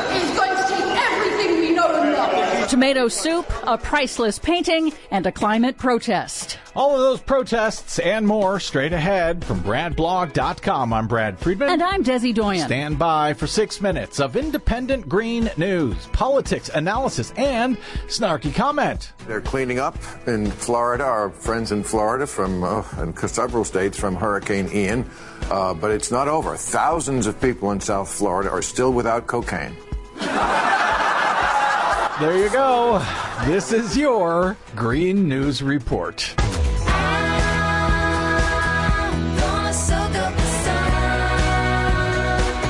Okay, Desi Doyen, I know everyone is freaking out about this protest and the tomato soup, but let me just underscore it was 88 degrees in the Pacific Northwest, I think in Seattle over the weekend in mid October. Good Lord, what's going on? Yes, we'll get to that in a moment. Okay. But first, Yeah. two youth climate protesters were arrested at London's National Gallery on Friday after tossing tomato soup on the glass covering of the iconic painting Sunflowers by Vincent van Gogh. The painting was unharmed, but the protest by Just Stop Oil brought international attention to the new conservative UK government's expansion of oil and gas extraction in the North Sea that contradicts the country's commitment to reduce fossil fuel use that causes dangerous climate change. So, just to underscore, because I know everyone freaked out about this, they didn't ruin the actual Van Gogh painting. No. It was behind glass. Exactly. Okay. And you're right. The protest sparked a lot of debate over climate crisis communication tactics. It highlighted causing damage to something valuable as a counterpoint to the irreversible damage of the climate crisis. Although other people would note that voting likely has more direct impact. Mm, maybe. But I'll tell you, a lot of people were really upset, really angry, thought that this does not help the cause of uh, climate change. But it certainly made you look. I guess it did. The protest came on the same day that a new report linked the UK's record heat wave this past summer to a record high number of excess deaths among England's elderly from heat related illnesses. And now, amid a global energy crisis, a new analysis by nonprofit climate research firm Carbon Brief has calculated that the UK imports of costly natural gas would be 13% less today if its conservative led government hadn't slashed renewable energy and climate policies 10 years ago. Mm, so this isn't really about saving money and that moving to renewable energy is just going to cost us too much money? No, the analysis found that thanks to renewable energy projects that the UK did build, Uh-huh. demand for fossil gas electricity is half today what it would have been otherwise. Huh, go figure. Rollbacks of climate policy in Florida also had costly consequences. Areas decimated by Hurricane Ian might have been spared some disaster if, back in 2011, then Governor Rick Scott, the powerful real estate lobby, and the state's Republican controlled legislature hadn't killed off the state agency that managed development in risky, vulnerable areas for mm-hmm. climate resilience. Mm-hmm. Weak growth management laws triggered a lucrative building boom of unchecked growth that destroyed the state's natural storm buffers and put more people directly in harm's way, ensuring even greater damage. And several of of those Republicans are on the ballot in Florida this November. I guess the only question is, will they ever be held accountable? Yep. Now, Senator Rick Scott and fellow Florida Republican Senator Marco Rubio, who is up for reelection, voted against funding for climate resilience projects in their state in last year's bipartisan infrastructure law, and they voted against the new climate law. In a local news interview, Scott suggested that the federal government ought to do less for Americans harmed by disasters. You know, you you take personal responsibility. Government's there to be helpful, but as we all know, government doesn't have unlimited resources, and um, and as you know, the government is running big deficits right now, so it's going to be harder and harder in the future for the government to be the, the backstop. So it's all up to the people to take care of themselves, never mind the tax dollars that the people already gave to the government to help protect against things like hurricanes. Uh, it's every man for themselves, I guess, according to Rick Scott.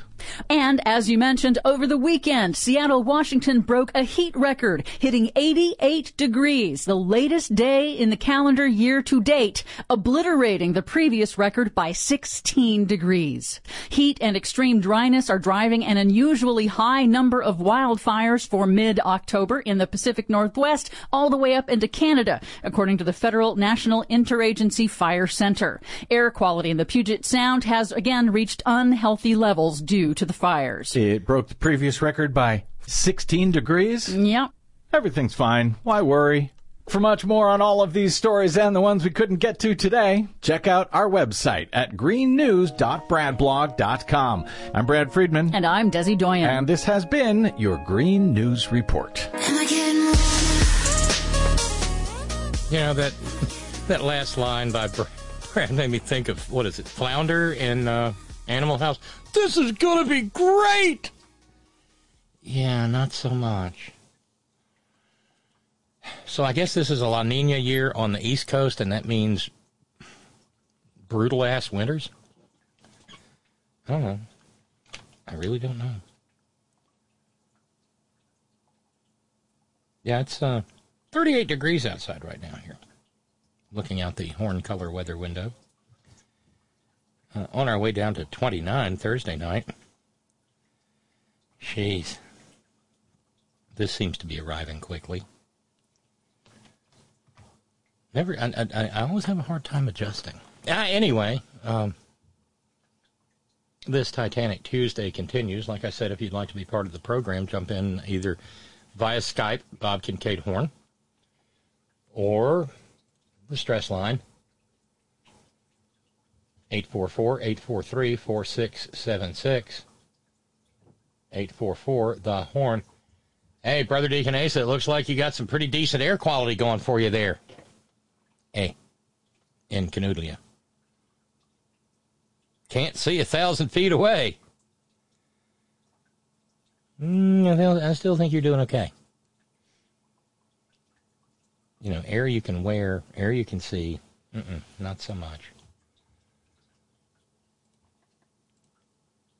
And thank you, uh, thank you, Ralphson. Like I said, thank you, Christopher. Christopher with a note saying, uh, challenge partially accepted.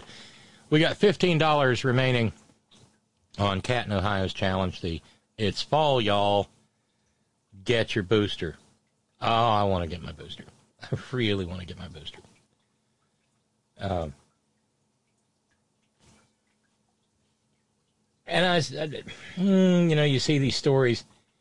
Remember, remember when we were last Friday when we were watching, listening to the uh, the debate between Herschel and Reverend Warnock, and we kind of wanted him, wanted Reverend Warnock to be a little bit more starchy, I guess. Get, and and and you know, I was really pissed yesterday about the way that uh, Dasha Burns treated Lieutenant Governor John Fetterman in Pennsylvania. Um, well, in that interview, Lieutenant Governor Fetterman said, and why? Um, he said he's all, always supported fracking as long as it doesn't harm the environment. I mean, that's eh, I have yet to find fracking that doesn't harm the environment, and more importantly, fracking that doesn't harm people. Well, CNN jumped on that and said that uh, uh, just a few years ago he was making contradictory statements. Um, Andrew Kaczynski reported that Fetterman's comments on fracking are part of a long and often contradictory series of positions uh, from him on the industry. And of course, then there's the obligatory industry which provides tens of thousands of jobs and contributes millions to Pennsylvania's economy and winds up poisoning shit ton gallons and metric tons and gallons and whatever groundwater. Because you can't, we haven't figured out a way to make it possible to drink frack gas. And of course, frack gas is a far worse uh, carbon pollutant than, say, you know, CO2. Contributes millions to Pennsylvania's economy. And Andrew Kaczynski basically uh, said he flip flops. Fetterman's message about the industry has often depended on his audience, and he has attempted a balancing act supporting a transition to green and renewable energy while also pledging support for the Pennsylvanians employed by it. Fracking. By it. Fracking. Uh, that's not attempting a balancing act, CNN. Andrew. If I can call you Andrew. That's trying to be real world about it. I, I, I, don't I don't I don't see any pieces on Joe from the mansion to the mansion born saying the same thing, even though he prattles the same thing. But they went digging and they found uh, uh, John Fetterman talking to uh, what is referred to as a left leaning YouTube show.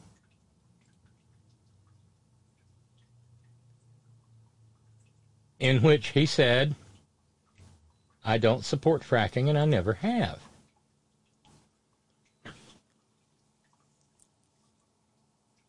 That's the position I prefer. But the reality is in Pennsylvania, well, it's not Pennsylvania, it's Fraxylvania. That, that's, that, that Commonwealth is the Wild West for fracking. No getting around it. And I hate that. But, you know, I support fracking as long as it doesn't harm the environment. That's like saying I prefer I support mountaintop removal as long as it doesn't harm the environment. There's no way to do mountaintop removal or fracking without harming the environment. The pro- proprietary goop that they pump into the ground for fracking that even state government can't find out what's in it because, well, you know, Gimbels might find out what Macy's is up to.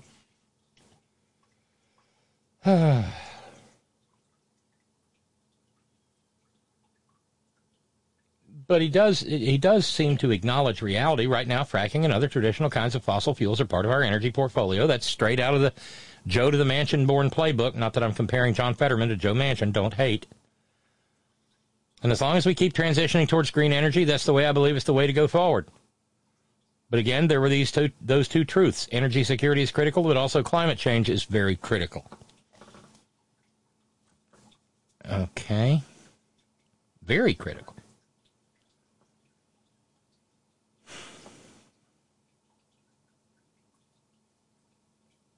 And he's in a toss up with a guy, toss up race with a guy who used to sell cinnamon as a natural cure for diabetes. And we're back to what John uh, said a little bit ago about the 70 million people. That, right. There are people who are waking up in Pennsylvania every morning going, Ooh, I can't wait to vote for the guy from New Jersey to represent me from Pennsylvania, uh, rep, rep, be my, my senator from Pennsylvania. Oh! You know, sorry.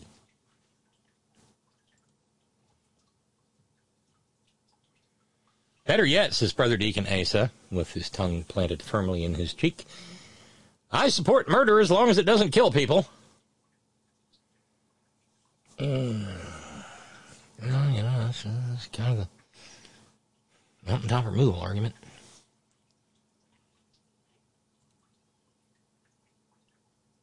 Oh, I, I, don't know. Did I mention that? I, I think it's November 5th. There's going to be a film festival in Charlottesville, Virginia.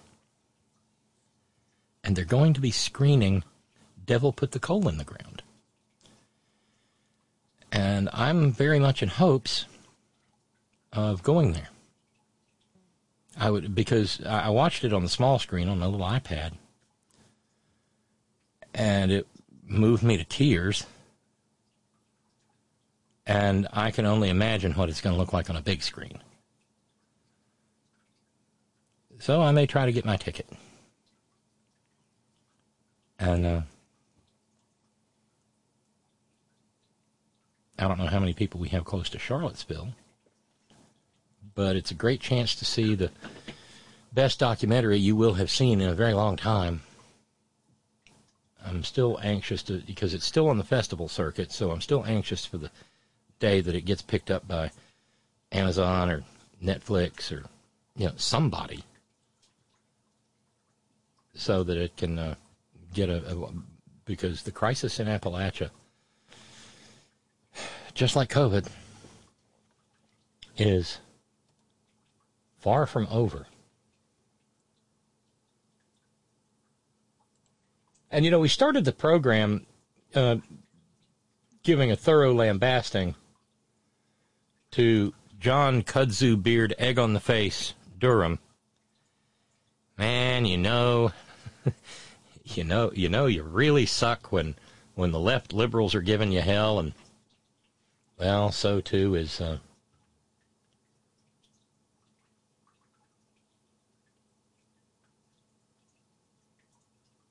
Fox News TV Real, uh, Radio Rwanda in the form of Neil Cavuto. May not be in phone records. There's WhatsApp, there's Signal, there's other encrypted services that people use to communicate.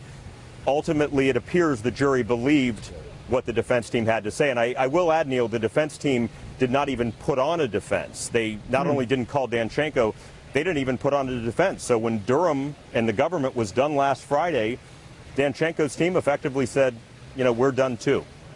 You just have to wonder whether this could be Durham's swan song here. That that, that this was something that, that you know there, there, was great expectation here, uh, and it's just fizzled.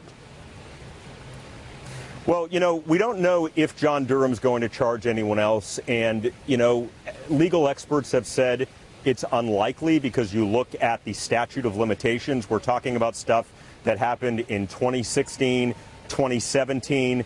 We're at six years now from 2016. In, in many cases, the statute of limitations has expired. So there's, it, there's not real a clear path to see if he's going to charge somebody else. But if not, and we've known this all along, that John Durham is someone that's very careful, that's very calculated, that pays attention to detail, and someone that takes his time. And I think from a three and a half year investigation, we know that this, what happened today, may not be his final act. It may be his final act in a courtroom. However, we do expect some sort of narrative uh, to come out, a final Durham report, just like we saw the Mueller report.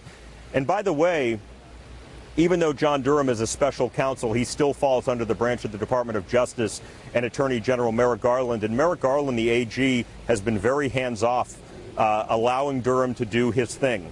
He does not want to get in the way. He said, you know, I've renewed Durham's budget. I've let him do his thing. So while we don't 100% know if Merrick Garland will give the sign off for John Durham to release his report, I suspect, having covered Merrick Garland, uh, that he will go ahead and give that sign off uh, to allow that Durham report to be released.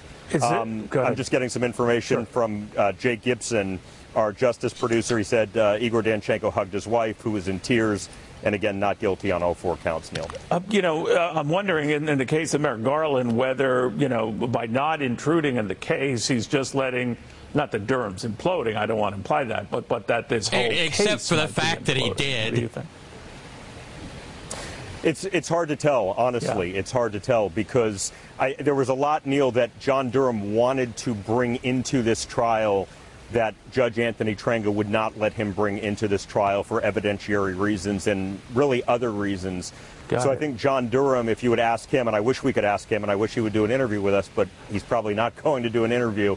I wish we could ask and, and see if he felt like, you know, he didn't get a fair shake from the beginning, if he would do things differently. I would love to sit down and have an opportunity to talk to him. And, you know, we, we have the microphone set up right behind my shoulder here, and I suspect we'll hear from Danchenko's team. We'll try to reach out to Durham and, and his team, but likely we'll get some sort of statement from him, which is which is normal. I mean, the government typically does not come out and speak if, if they lose a case, so that's not abnormal if he doesn't speak. David, thank you very much. No doubt we might be returning. Yeah, that's enough of that. But still, it's. Uh, do you think he's? Do you think Merrick Garland's just letting him hang himself on his own petard? Well, he's kind of good at it, isn't he? And the losing just keeps happening uh, in the uh, documents review case. New York Times earlier today said that uh, the special master in the documents case mm, seemed a little skeptical today about the privilege claims of Nitwit Nero. Judge Raymond Dearie uh, said that uh, there was insufficient evidence in the log provided by the Petty Fog and Brain Trust to see if there was uh, a valid argument for privilege. Judge Dearie said, oh, It's a little perplexing as I go through the log. Uh, what's the expression? Where's the beef? I need some beef. Oh, dear.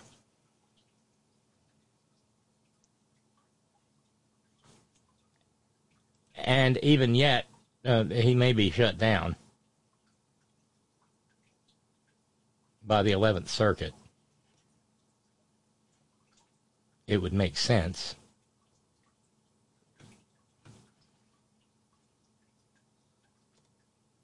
Stand by.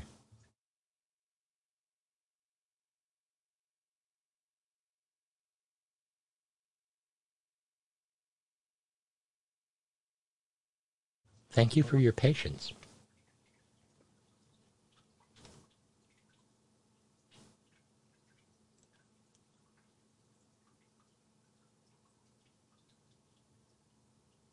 Uh, let's see, where else?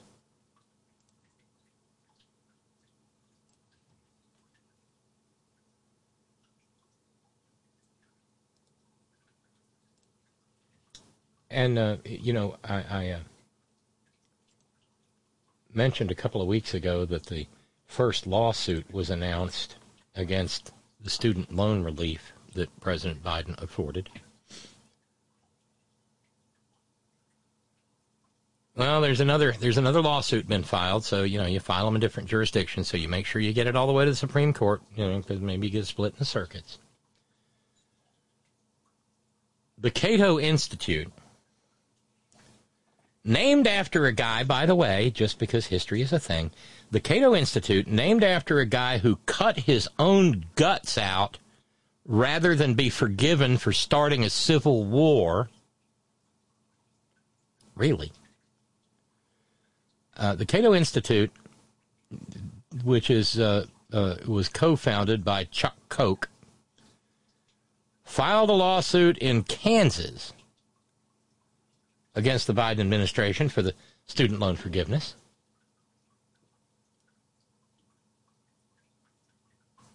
Claiming that it will undermine hiring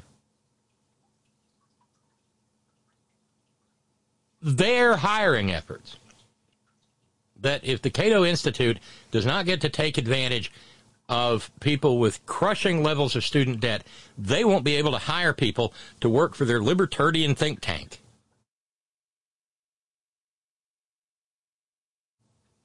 They claim that canceling student debt broadly for federal borrowers would remove the appeal of public service loan forgiveness.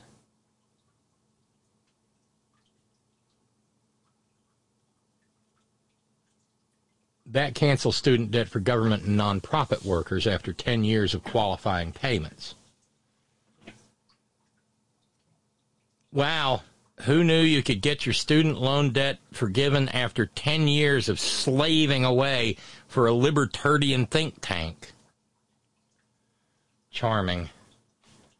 Curiously, uh, other think tanks that aren't libertarians, well, they're not uh, they're not suing. In a press release, they said uh, the Constitution does not give the federal government the power to fund, guarantee, or cancel student loans. But if it's going to wield illegitimate power, it should at least do so without additional, maybe even more fundamental violence into the rule of law. That's Cato President Peter Goettler.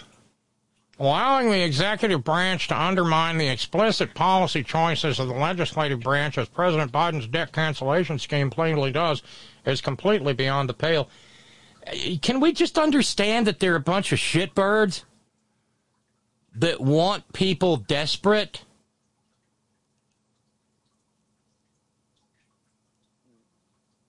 Oh, why do they exist? So now we are up to six lawsuits against the Biden administration for trying to take a little bit of heat off of people struggling day in and day out to pay exorbitant student loan debt.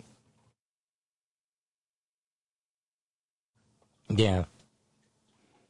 Uh, Arizona says that uh, uh, that state would be harmed by limiting recruiting benefits from PSLF. I don't think people are going to work for state government or, or, or nonprofits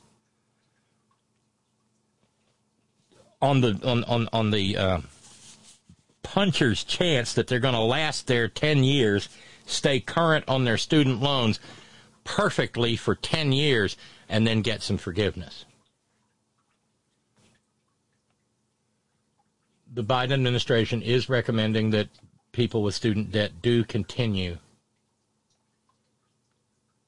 to uh, apply.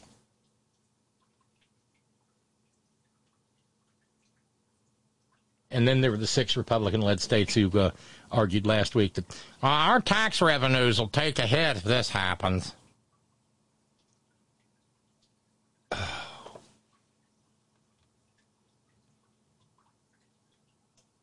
So far, there's no uh, no injunction.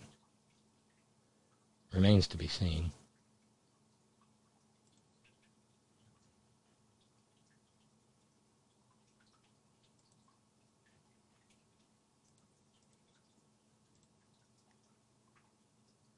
And of course, uh, President Biden made an announcement today. It's hopeful.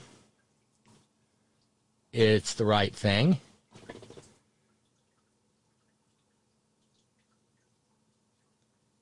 Uh, speaking earlier today, he said that uh, if we can, well, uh, he was talking to the Democratic National Committee at the Howard Theater in Washington. He said, if you care about the right to choose, you got to vote.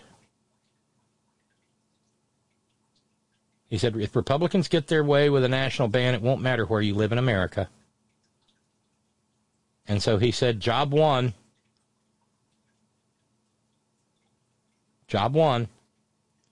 If we retain the House and keep the Senate, will be to pass. And, and, and, he talked about needing two more senators in, in, in, in you know, in the upper chamber. That's the part about making Kurt, Curtsy and Kyrsten and Joe to the mansion born irrelevant. That they will, that the House and the Senate will codify Roe as the law of the land.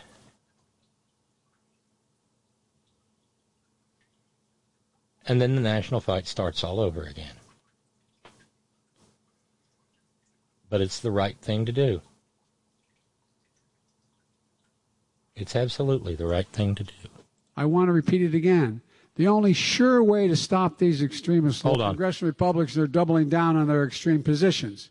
Kevin McCarthy, the Republican leader of the House, has said that if they take control of the House, our work is, quote, far from done. He wants the United States Congress to pass a law that would ban abortion nationwide. Senator, well, Senator Lindsey Graham called for an abortion ban that criminalizes doctors and nurses who provide medical care for their patients in need. If Republicans get their way with a national ban, it won't matter where you live in America. So let me be very clear. If such a bill were to pass in the next several years, I'll veto it.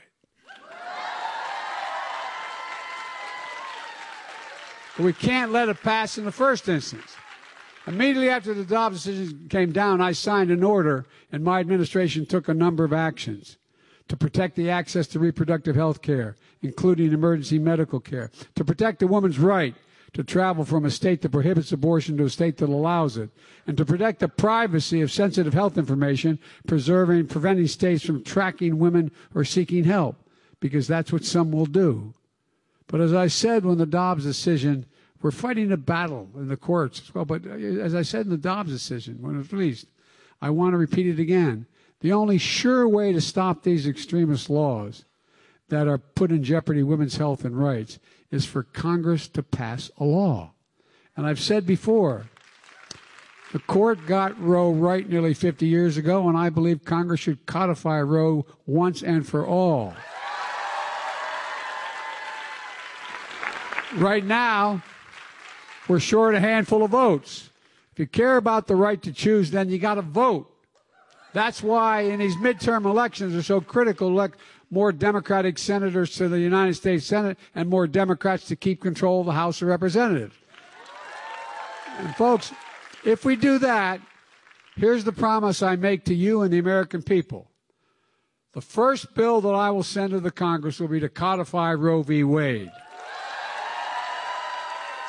And when Congress passes it, I'll sign it in January, 50 years after Roe was first decided the law of the land. I'm asking the American people to remember how you felt, how you felt the day the extreme Dobbs decision came down and Roe was overturned after 50 years. And I'm asking you, and by the way, it's not just affecting your gener- young generation, it's affecting children, moms, grandmoms, grandpops, all the entire generations, all the way across the board. And I remember asking, I want you to remember that the final say does not rest in the court now. It does not rest with extremist Republicans in Congress. And finally say, finally say about your right to choose that it rests with you. And if you do your part and vote, Democratic leaders in Congress, I promise you, will do our part. I'll do my part. And with your support, I'll sign a law codifying Roe in January. Together, let's remember who we are. We are the United States of America, and there's nothing beyond our capacity. So vote, vote, vote. God bless you all, and may God protect our troops. Any argument? Sounds pretty forceful to me. How about you? I'm not. Uh, uh, I like the guy. I was absolutely wrong about him in the 2020 election cycle. I liked other people instead. But this is the most progressive president we have had since Franklin Delano Roosevelt, period, bar none, end of discussion. Standard disclaimers uh, uh apply. He's not nearly ideologically pure enough but, you know, only Jill Effenstein, Ralph Nader, and maybe Tulsi Gabbard are. And can you imagine life under them? Because I get the distinct impression that th- uh, uh, any of those three uh, could screw up a one car parade. And the stakes are high. Oh. Um, uh, Darlene in Connecticut. Ooh, ooh, Mr. Mysticata, Mysticata. Huh. Nice old sitcom reference. Is Fox News saying that Garland, who did not interfere with Kudzu's investigation and actually renewed his budget, which, you know, Republicans would have had a shit hemorrhage if he did otherwise, should have interfered? And has there been any discussion by the mainstream media, or even Democrats for that matter, but let's focus on the mainstream media, about how much kudzu has cost the American taxpayers for a special counsel investigation that has run over one year longer than special counsel Mueller's did?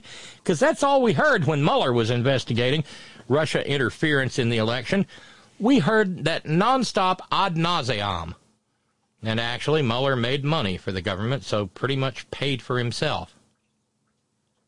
Yeah, don't uh, don't uh, don't rest on that, Darlene. Waiting to hear the ooh the Durham investigation co- costed seventy bajillion dollars. No,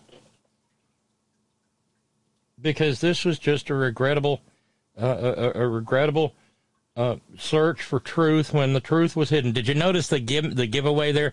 Well, you know they he wanted to bring in evidence, but the court wouldn't let him for evidentiary and other reasons.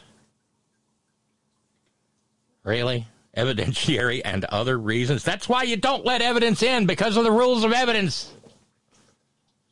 No, Mr. Durham, you do not get to claim that the defendant killed Cock Robin. Or kidnapped the Lindbergh baby. Petty fog and kudzu faced. Never mind. okay, Randy Radar. Yeah, Bernie got to him. Bernie, Bernie, Bernie got to Biden. But the things that President Biden was talking about today do have every bit of the real world implications that uh, he asserted.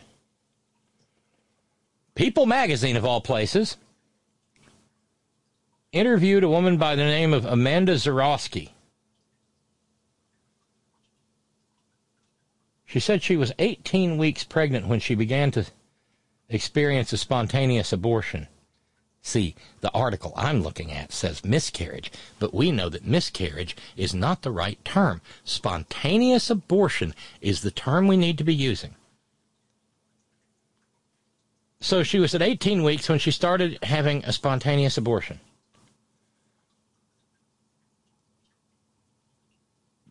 Basically what happened was her uh, her OBGYN told her that her cervix had opened too early.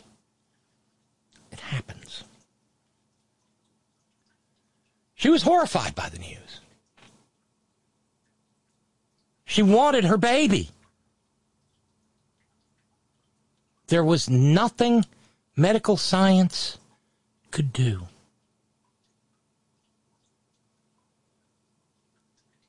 Here's the problem Amanda Zurawski lives in Texas.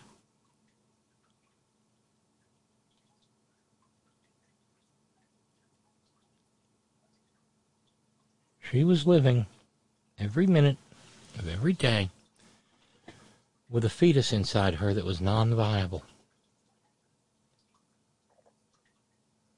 And the doctors explained to her that thanks to Greg Abbott and Ken Paxton and the Republican voters of Texas, every voter who ever cast a vote for Rafaelito Eduardo Cruz, the United Bugger Eating Future King of America, or John Cornholio, or any single solitary rotten ass Republican member of the Texas legislature, thanks to them,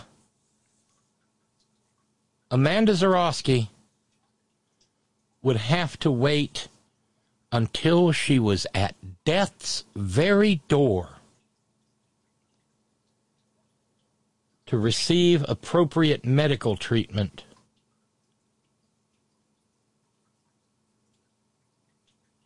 For her spontaneous abortion. She told People magazine, I was left wanting to either get so sick that I almost died or praying for my baby's heart to stop beating. This baby that I'd wanted and worked to have for 18 months. Every time they did an ultrasound to be hoping to hear the heartbeat, but at the same time to not hear the heartbeat, her heartbeat. It's the most anguishing feeling. And then she became septic. These theocratic, religion driven monstrosities who claim to value life have put a system in place in places like Texas where a woman has to become septic and literally be near death before they can have medical relief for something that should be a matter of course. And after she became septic, she told People magazine it took three days at home until I became sick enough that the ethics board at our hospital agreed we could begin medical treatment. Three days until my life was considered at risk enough, you know, to satisfy Republicans for the inevitable premature delivery of my daughter to be performed. Three days until the doctors, nurses, and other healthcare professionals were allowed to do their jobs. And now, because of a lingering bacterial infection, Amanda Zurawski still has complications, and she will soon have to undergo a surgery that would have been absolutely, entirely unnecessary. You know what? Obviously, I don't know this woman. But I want her to know that there is at least one human being out there that absolutely believes in her fundamental right to spit in the face of Greg Abbott, to spit in the face of Ken Paxton, to spit in the face of Rafaelito Eduardo Cruz, the anointed booger eating future king of America, to spit in the face of John Cornyn, and especially to spit in the face of Sammy Bad Breath Alito and Clarence pubes on the Coke can Fappy Thomas, and spit in the face of Anne's boy Neil, and spit in the face of Brat, and especially to spit in the filthy, vulgar, self hating face of the handmaid. Absolutely. Because they all did it to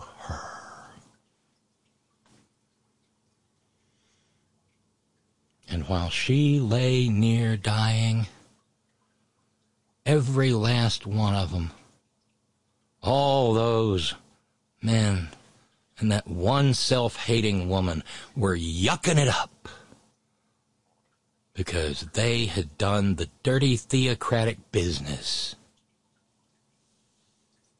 of their lords and masters.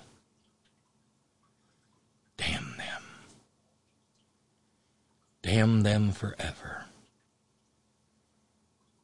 It's kind of like what Cynthia in the Bay Area said a little bit ago. I really wish there was a devil to fly them away straight to hell.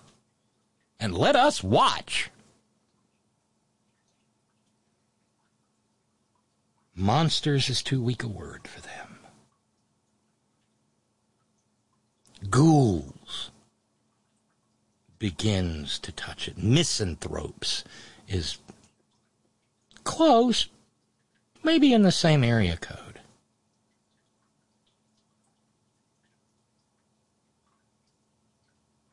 Maybe the best thing to call them is what they call themselves Christians. Christians. Because damn sure not operating on science or anything like that. Um, we got 15 bucks to finish off Cat's challenge. And that means that that will mean that tomorrow, when we when the deacons pass the plate, we'll be under a one thousand under a thousand dollars to try to catch up with fundraising.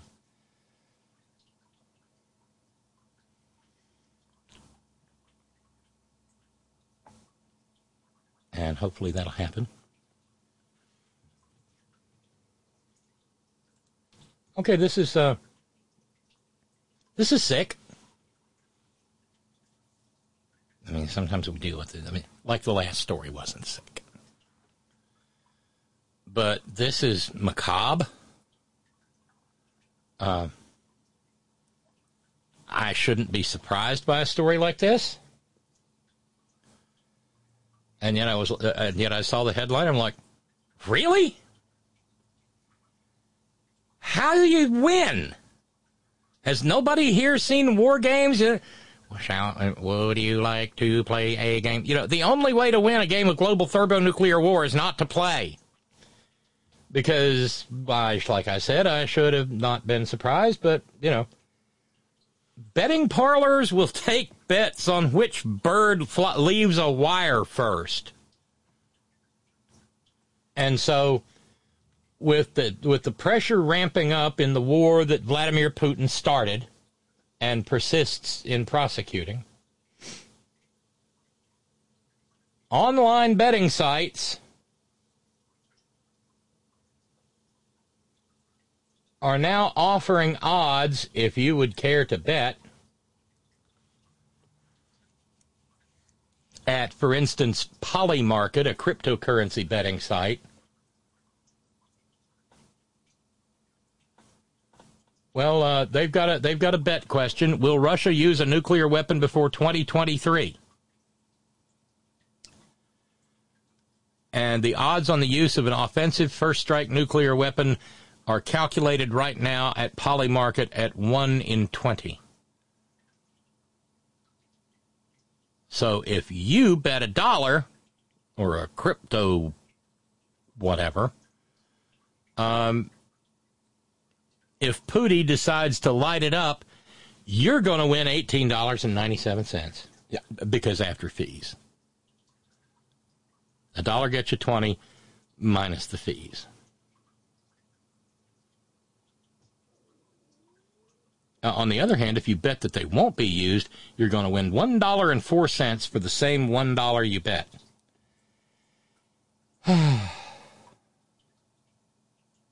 Polymarket said this market will resolve to yes if the Russian Federation detonates a nuclear device in an offensive capacity by December 31st, 2022, 11:59:59 p.m. Eastern Time. Otherwise, this market will resolve to no. To satisfy a yes resolution, the detonation of a nuclear device must be in an offensive capacity, whether deliberate or accidental, must not be a test, and must either be claimed by the Russian Federation or considered by a preponderance of credible reporting and or information from credible sources to be from the Russian Federation. For the purpose of this market's resolution, determination as to whether a detonation was nuclear will be made by a preponderance of credible reporting. And then these, then these uh, these fucking orcs uh, said, "No, actually, we're doing a public service." I'm just doing the British accent because I, you know, what? Who else? Betting parlors are big in merry old England. It's public good, and uh, uh, if you want to, you can transfer some crypto into Polymarket outcome shares, and they can be redeemed in real live, no kidding, dollars uh, if, if you win. You know, if you're still alive. Or if the computers that run the crypto are still on.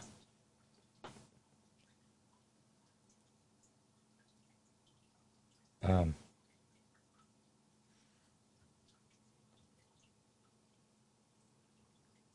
So on their website, they said, a prediction market on whether Russia will use nuclear weapons has been requested many times recently by esteemed academics and thought leaders from across the world, and it is strongly within the public's interest to have accurate price discovery and real-time forecasts on such a topic. Oh, you fucking ghouls. Existing prediction markets on this subject lack functional price discovery mechanisms and thus are misleading the people. Therefore, it was deemed it was deemed necessary to support this market as a public good in order to provide clarity to society on one of the most pressing issues of the 21st century. Good luck collecting.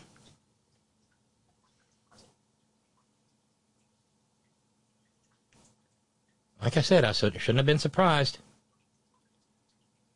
But God, there's no. And I thought it was a mistake to put an NFL team in Las Vegas. Oh well.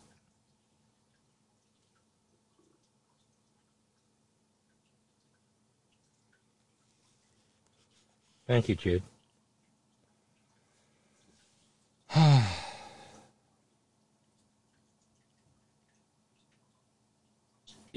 tell me, and and maybe some of y'all are that. What kind of uh, what kind of person places a bet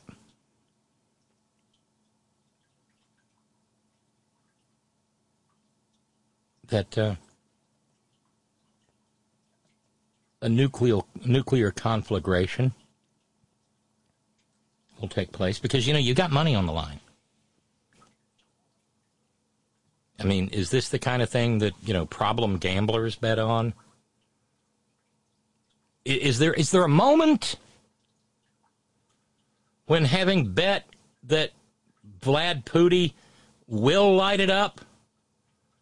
Is there a moment where you look up and you go, "Holy shit, what's wrong with me? God, I'm awful. I'm a human waste product." I just I just put myself in a position of having to hope that Vladimir Putin starts a nuclear war. Holy crap! Oh well, sure hope he does. Because I'm going to make a dollar and 18 cents for every dollar spent. No, I'm sorry, $18.97. Yeah, the Pooty won't start the war bet. Wow, that's a that's a sucker's bet. All you get's a buck four.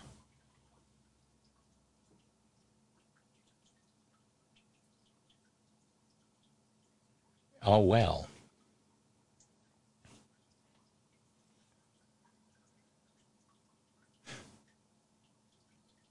And and you know exactly who places these kinds of bets. You know, the Ukro Nazi crowd.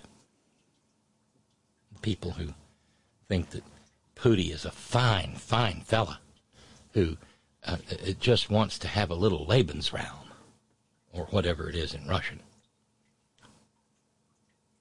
And that he's just all terrified by having a non aggressive Ukraine right there on his border. He was so terrified of them, he stole Crimea from them, and Donetsk and Luhansk.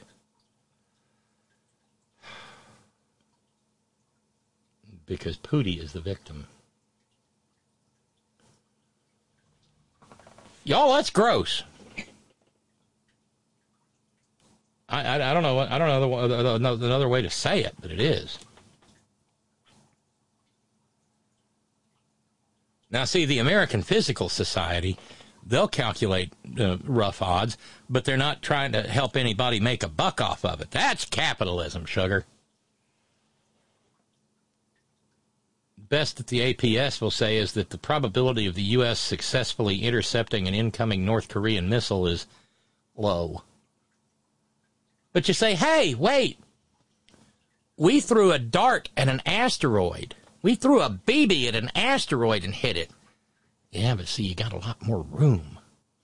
You got a lot more time. This is kind of this is more like a this is more like a spitball through a straw.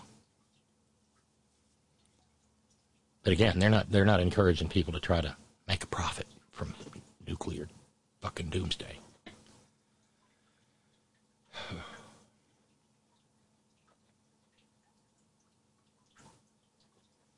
Uh, Laura Grego was an, is an academic at MIT who co-chaired the report writing for the American Physical Society. She said that uh, considering how many more missiles Russia has, the idea of an impenetrable shield against the uh, against them is just a fantasy. Well, that's uh, that's reassuring. I guess not.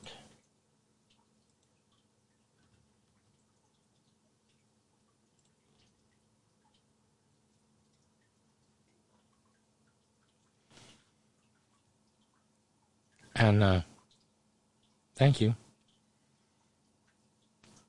Thank you. We are done with uh, Canton Ohio's challenge, and another ten bucks to go go uh, to go with it. Thank you so much. Anonymously from a woman of the horn. Thank you.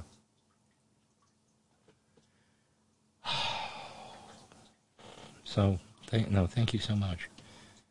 So, adding it all together.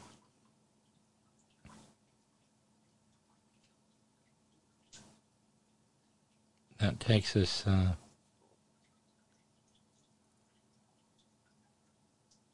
down to 625. 625 and catch up. That means tonight, or today's program and yesterday's program. And 25 bucks of Friday. So that's a lot of catching up we've done. Thank you.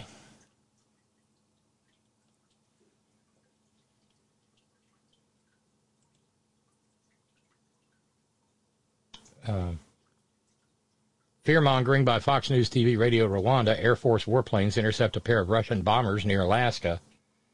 This happens all the time. Don't tell the folks at Polymarket.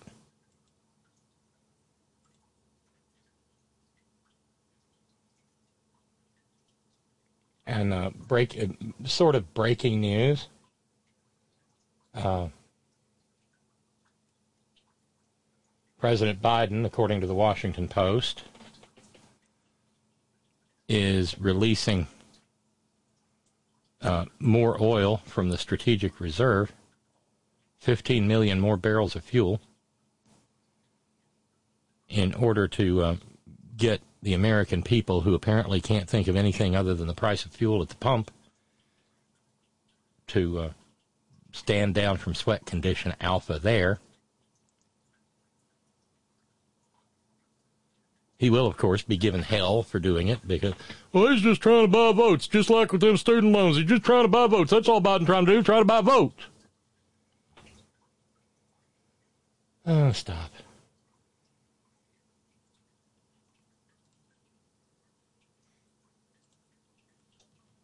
And it, it you know, just from the, the everything old is new again department, this is so disgusting a factory in Alabama that produces parts that are used in Kia and Hyundai automobiles has been found as the result of a Labor Department investigation to have been hiring kids under the age of 16 and as young as 13 to work in their factory. SL Alabama in Alexander City, and I know exactly where that. I've got a friend who lives there. Violated labor laws by employing workers under the age of 14 and hiring workers under the age of 16 in manufacturing roles. They wound up getting fined 30,000 whole dollars. That's probably a lot less than they saved by not hiring adults by the Department of Labor, and then the Alabama Department of Labor sla- stepped in and slapped them with another seventeen thousand eight hundred dollars. Ooh, that's gonna sting.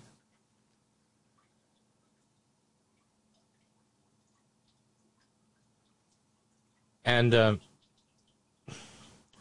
the Biden Labor Department will take this on the chin too, because they got a court order to stop the company from shipping or delivering any goods produced in violation of child labor laws under the Fair, Fair Labor Standards Act.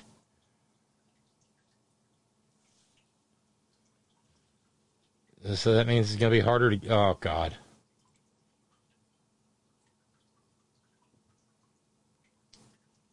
And it wasn't just it wasn't just that company SL Alabama because they were working, wait for it, with ha, an employment agency.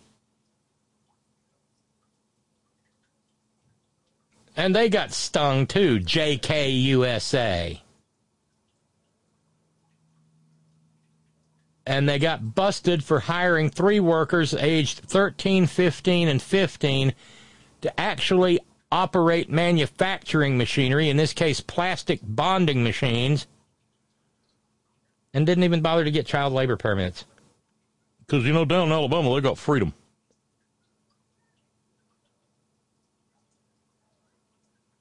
They got 650 workers in the Alexander City area, SL, SL Alabama does. They make headlights, they make rear combination lights, and they make side mirrors for uh, Hyundai and Kia, among other uh, uh, other manufacturers. Good for Ray Curry, the president of the United Auto Workers Union. He said exploitation of children is shameful in any circumstance, but it is especially distressing to see it take place at a supplier to a major automotive company such as Hyundai.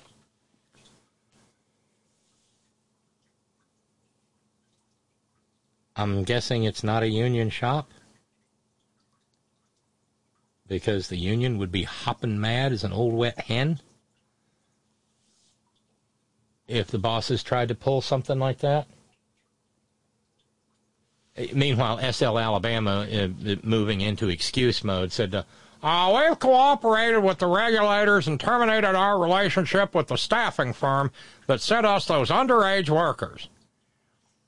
You know, I mean, do does it does a 13 year old look like an adult to you? I mean, naturally, we're not talking about a 13 year old black kid with a BB gun because we've had court testimony. Oh, they look like adults to me. Really? 13 year old, 15 year old? Remember when our kids were 13 and 15? They were not mistakable for an adult. Hey, kid, how, are, how old are you? Well, I'm 27 and a half. I'm 27 and a half, boss.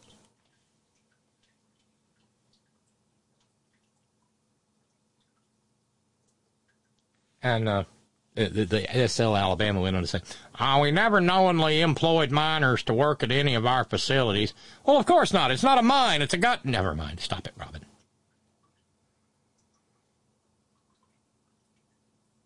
And uh,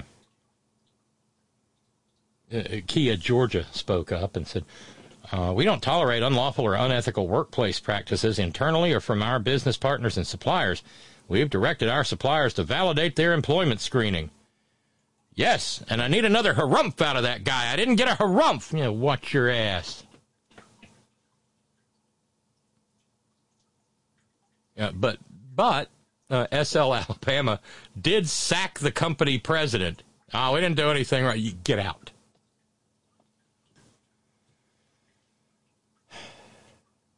I think of those pictures of children coming out of coal mines in the early 20th century. And then I remember that people like Newt Gingrich want to return to that.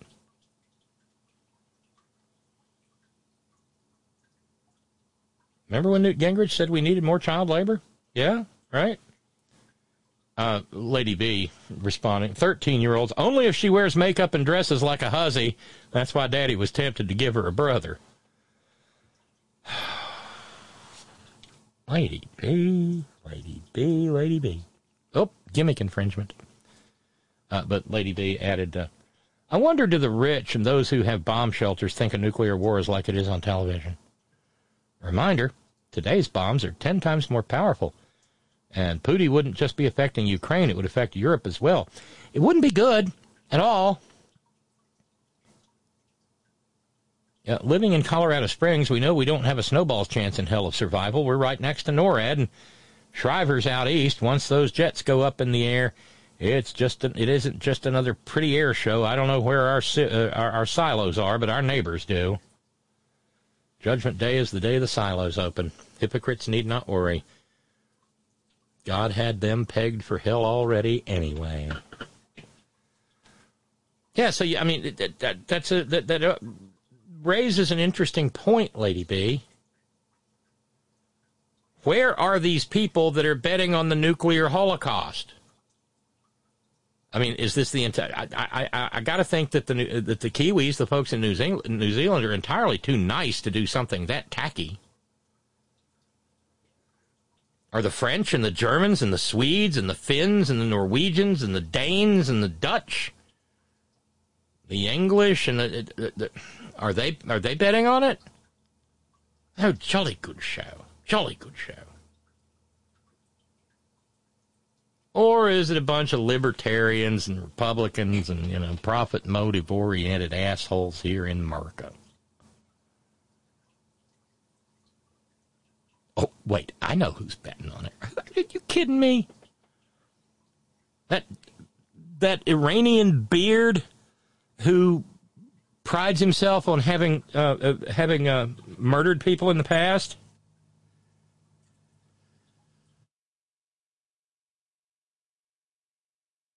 You know that dirty, smelly bastard's uh, betting on it.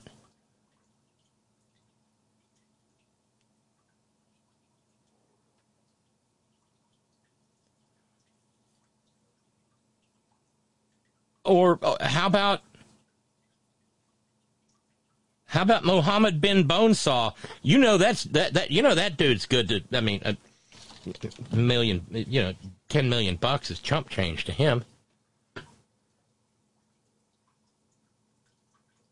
It's really kind of hard to hedge your bets that way between a payoff of a dollar and four cents versus eighteen ninety seven.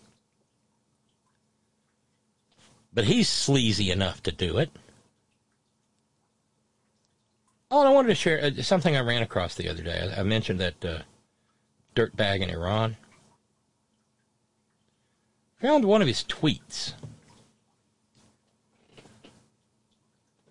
Uh, it's a, it's a series of them, and it's got translations of what he said. Because you know they got terrible, terrible problems in Iran right now because women are getting right sick, and oddly enough, men are sick of it too uh, of of seeing women treat, treated like human waste.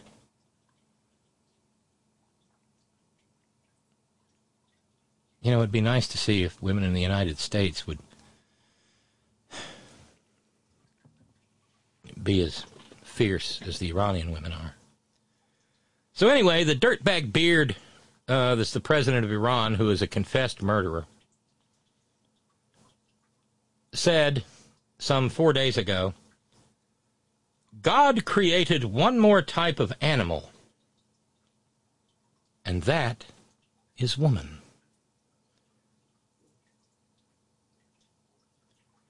They're just like cows and sheep. But God created these women to look like humans so that they wouldn't frighten the men. God has only created them for men to use. They are animals. God, wouldn't you like to love to see him turned loose among some of the more pissed off women in Iran? There wouldn't be a greasy spot left. God created a different kind of animal and called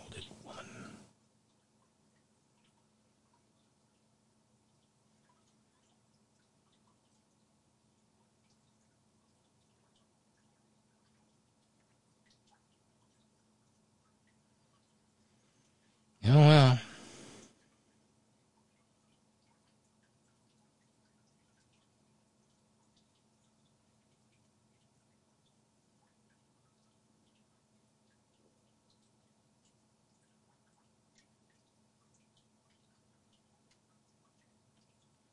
That note coming in from Ron and Raleigh. All they had to do if they just waited a while until SCOTUS rolled back the Lochner rulings and child labor laws. That's exactly what I thought. Because Lochner's, Lochner's on their to-do list. Right after they get done with the gay marriage and right after they get done with the privacy and the condoms and right after they get done with the human rights for the trans people and right after they get done with the sodomy laws, Lochner, you're up next. You're not wrong, Ron. And sure, says Randy Radar, all that betting on sports won't corrupt sports. Emilio said the devil created Republicans and Christian nationalists. Are we even now? That's quality.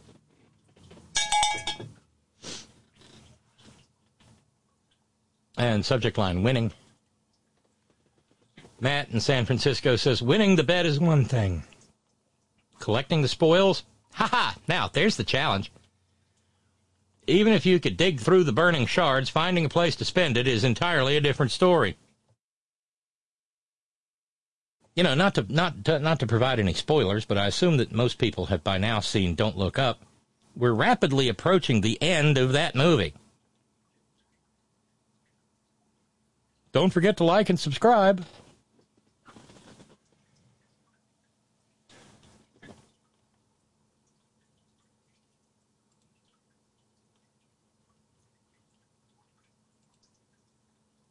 Uh,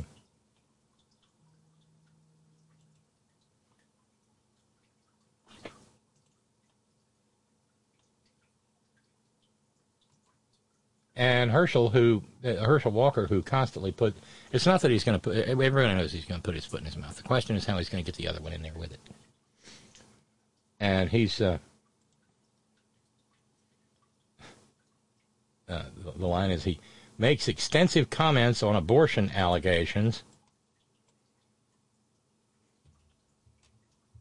Hockey puck. This was on today.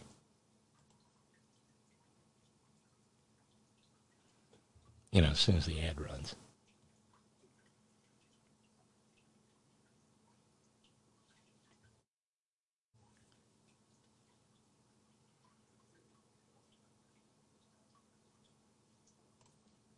In his hometown of Wrightsville, Georgia, Herschel Walker providing his most extensive comments about allegations he paid for an ex girlfriend to have an abortion in 2009. Why not reach out to her and if why why should I? Why do I need to? NBC News has now spoken to that former girlfriend who provided us with what she says is a copy of a $700 check that Walker gave her to pay for the abortion and a receipt from the medical center in Georgia where she alleges it took place. NBC News is not revealing the woman's identity or the documents to protect the privacy of all parties, but we did show a copy of the check to Walker, who said the allegation he paid for an abortion isn't true. This is still a lie because she's the mother of my child. So you're going to see me a check or somebody giving a check. So that, that I'm saying it's a lie. Do you know what this seven hundred dollar check is? I have is no for? idea what that can be for. Is that your signature on the oh, check, though? Let me see. It could be, but it doesn't matter whether it's my signature be. or not. When No, it doesn't pressed, matter. Walker said definitively the idiots for the will first believe me. time, the check is his. Yes, that's my check. Why should voters believe you in this? Voters moment? should Your believe word. me because I've been very transparent about everything I've ever done. He has also faced allegations of domestic violence from multiple women, including his ex-wife and his 23-year-old son Christian, a conservative influencer. He said, and I'll just quote for you: "You threatened to kill us and had us move over six times in six months, running from your violence." You have said you love your son Christian. Right. Just for the voters who want to hear an answer to the allegation about Yes. violence. What the fuck? Is that said- true? I'm telling you, What should uh, people voters, know? I would say I love my son Christian. I love my whole family. I always love them and stuff. That's what I say for my son Christian. And I don't have any violence. Walker has also faced criticism for embellishing statements about his academic and business records and ties to law enforcement, highlighted by his opponent, Senator Raphael Warnock, in their debate. I've never pretended to be a police officer. And and and I've never I've never threatened a shootout with the police. Walker then brandished what appeared to be a badge. And you know what's so funny? I am with, with many police officers, and at the same time, We asked him to explain that moment. And where's this one from? this is from my hometown. This is from Johnson County, from the sheriff from Johnson County, which is a legit badge. The Johnson County Sheriff confirmed to NBC News he gave Walker an honorary badge, which allows him to help with community support in a crisis. Georgia is key to determining which party controls the Senate. While walking on the Wrightsville field that bears the former football star's name, Walker revealed former President Trump called him after the debate. Did he give you any indication, just to put a fine point on it, that he will be here in Georgia for you, campaigning for Oh, you if, to if help I bring if, this home? if I needed him, uh, he'll come. Now, there was another debate in Atlanta last night, which Walker did not attend, citing disagreements with the format. We did ask Senator Warnock for an interview, but he declined. His campaign, though, sent us this statement overnight, which I will read, saying, quote, this campaign will come down to who is ready to represent Georgia, and it is clear that is not Herschel Walker. Okay, that's good. Yeah, Herschel's Herschel love Matt in San Francisco says, "Yeah, I love them even when I'm pistol whipping them." Stop the ride. I want off. I know, I know, Matt. So the, the the closer we get to November the eighth, the more uh, swirly straw tequila moments, I, uh, rot gut tequila moments, I suspect we're going to have here. It's and the challenge is staying away. Uh, let's run over to the stress line for a second. Hey, welcome to the program. Good afternoon, Robin. Good, uh, good evening, I should say. Well, hey, Kevin. How in the world are you? Great to hear from you. Good. Doing, I'm doing good. Um, I attempted to donate a while ago and had issues doing it on the site there. Um, I will try again tomorrow. If I have some issues with it, I'll send you an email because I couldn't do it no matter what I tried to do. And so um, I think it's an issue of a button on there. The button that says donate with PayPal or donate with uh, your Yeah. debit card, credit card. And I don't think that was working. So, but anyway, I did attempt to donate, and I will one way or the other because it it was with solidarity with Darlene and Cat and the Horn family because uh, you're the one show that speaks up, speaks out, and is not influenced by any corporate donors, and that makes a big difference. Well, thank you, Kevin. Thank you so much. And and I don't know what the issue is, but we'll try to get it sorted out. But I think you know your willingness is everything in the world. Just being willing.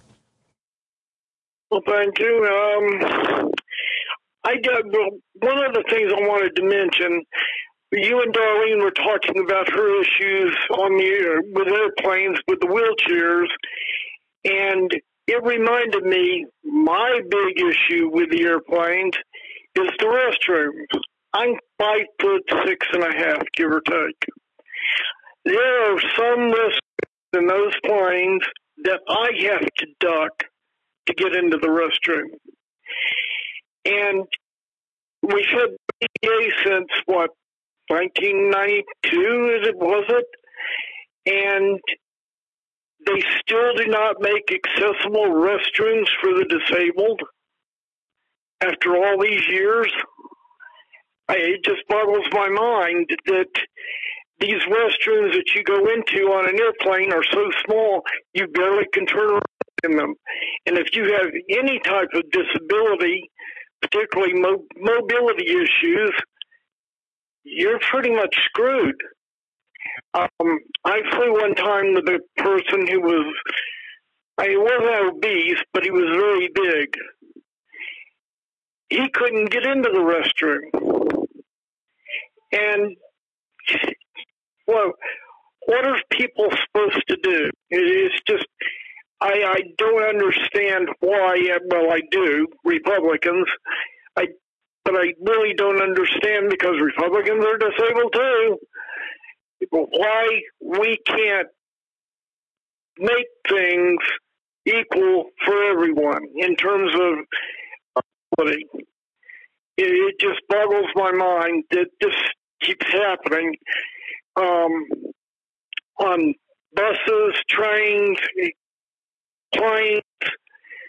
The, the lack of disability awareness in some cases, not all, but you know, majority of them is still very much lacking. So I just wanted to mention that because I know people in the Horn family fly, and it it it irritates me every time I go into a restroom on a plane how hard it is to move around in there.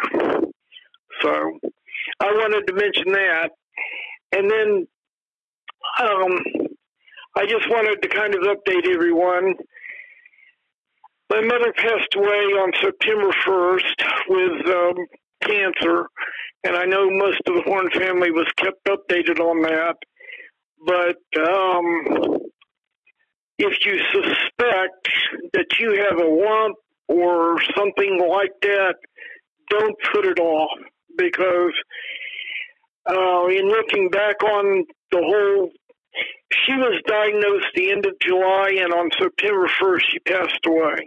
Month and a half. Oh my most goodness. Time she was diagnosed. But one of the things she said to me before she went in the hospital in the first of August was that she had had a lump under her arm and she had let that go too long. So, you know, uh, not all lumps are cancerous, not all skin things on your skin are cancerous, but if you even think you might get it checked out, because it's, you know, uh, the type of cancer that she was diagnosed with is something called Merkel cell cancer. It's a very aggressive form of skin cancer. It's not really skin cancer. It affects the nerves under the skin, but it's a very aggressive form of cancer. And they literally could not do anything for her. From the time she went in the hospital, she got so weak that even if they had wanted to give her chemotherapy, she wouldn't have been able to tolerate it.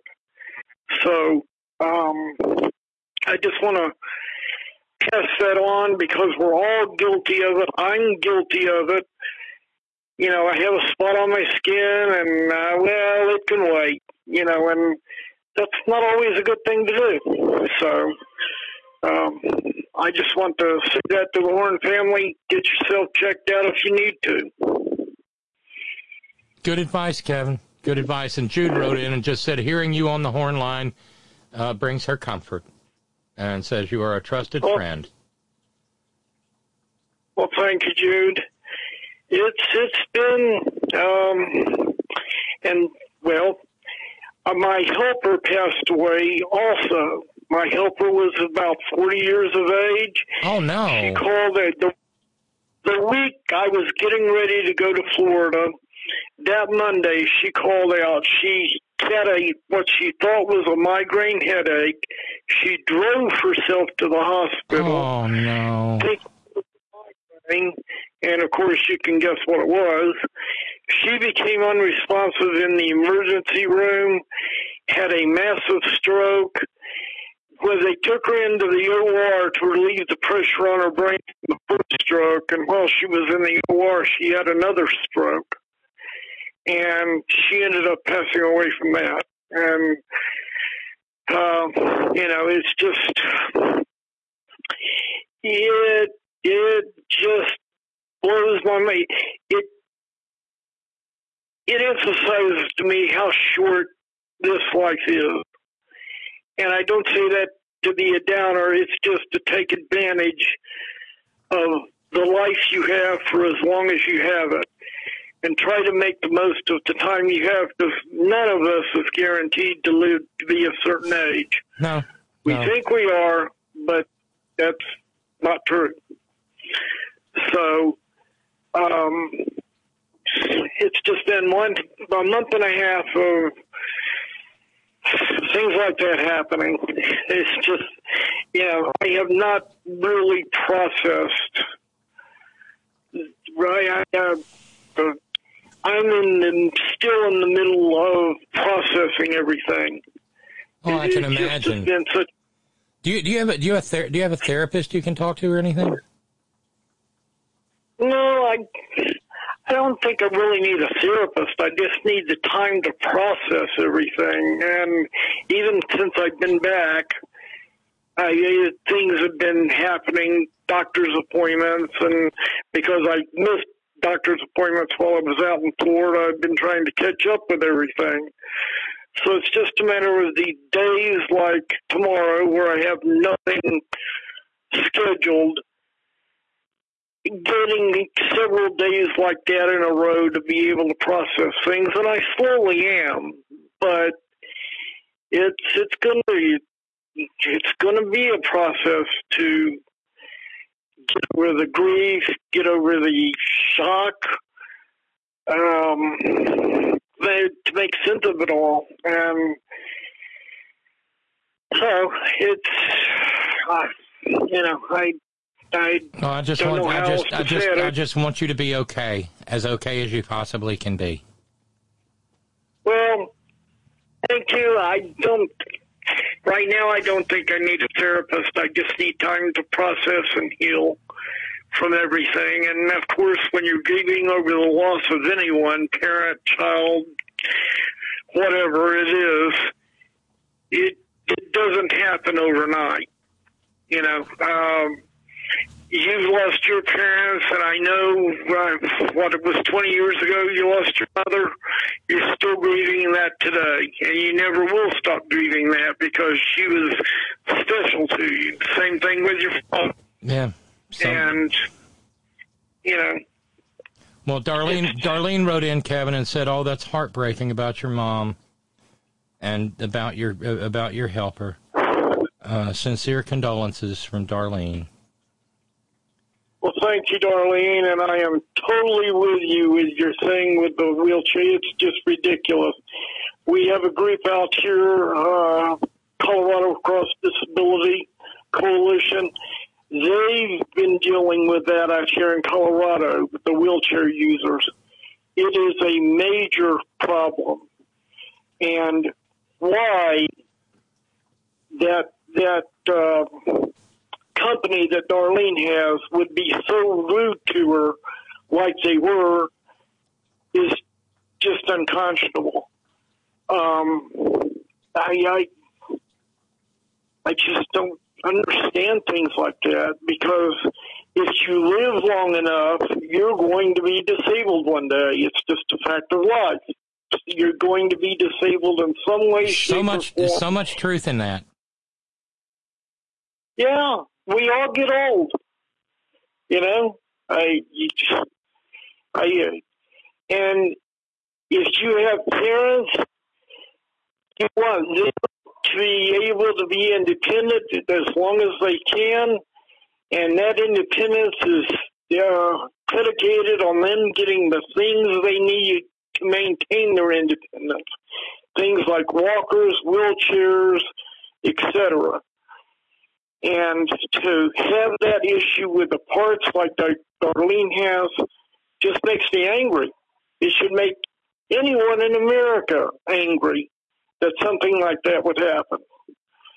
But then again, we have Republicans who don't seem to mind to want to not cap the price of drugs. Um, uh, like out here in Colorado, big debate about Governor Polis capping insulin at seventy-five dollars. I think it's seventy-five. I'm not sure of the price, but capping the price of insulin in a month. Well, if people can't afford insulin, what happens to them? Their diabetes gets worse. And that affects your relatives at some point. You, you're going to know someone in your life that has diabetes and is insulin dependent. And it just, I, I, the best thing I can say is vote Democratic because that is the only way to correct any of this mess that we're in as a country. It it just blows my mind. It has gotten to this point compared to where you know when I was a kid in 1977 when I graduated high school. Where where I thought we would be today in 2022, I couldn't have imagined we'd be in this shape as a country today. It just is Yeah, kind of waiting, kind of, kind of, kind of trusting that the Star Trek universe would, would be making progress by now, but no, we've got we got libertarians in space. Uh, that's, a, that's, a, that's a story for tomorrow. By the way, brother Deacon Asa looked in on uh, on on what you did, what you mentioned, and said uh, basically what it is is the uh, the pay, the the uh, interface works, but when you get to the PayPal website, it gets stuck on the "I'm not a robot" routine, and PayPal's having problems. So Ah, okay. Well, I didn't even see the I, I'm not a robot thing. Um, and my software reads that now. You just check the box off, but I didn't even see that with PayPal. So I saw a little spinner thing that I couldn't access. So maybe I, if Jace is uh, willing, if you could give him my email address, and I could get with him and maybe go through it with him and see if we can go through through it together and see where the problem is. Because I, I attempted to donate without PayPal and I couldn't do it. Then I tried it with PayPal and I got that spinner thing.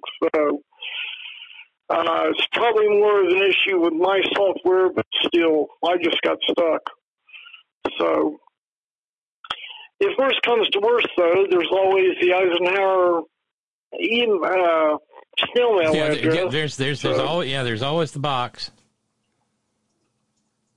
So well, Jude Jude wants you to know. rate, hey, Kevin, Jude wants you to know that journeys through rough waters with insight and understanding are yours. And says so much Well, for the you. so much for the vision of our eyes. Kevin's visually compromised, but sees so clearly. Well, sometimes some of us that are blind see much more than those who are sighted. And the people that I'm talking about that are sighted that do not see don't even know they, that that they don't see. They they have no understanding of what I'm talking about. So, at any rate, I just wanted to call and check in. Um, I've got to go here and make a phone call, but I wanted to check in and say hello. It has been, I even got, when I was out in Florida, I got to listen to you.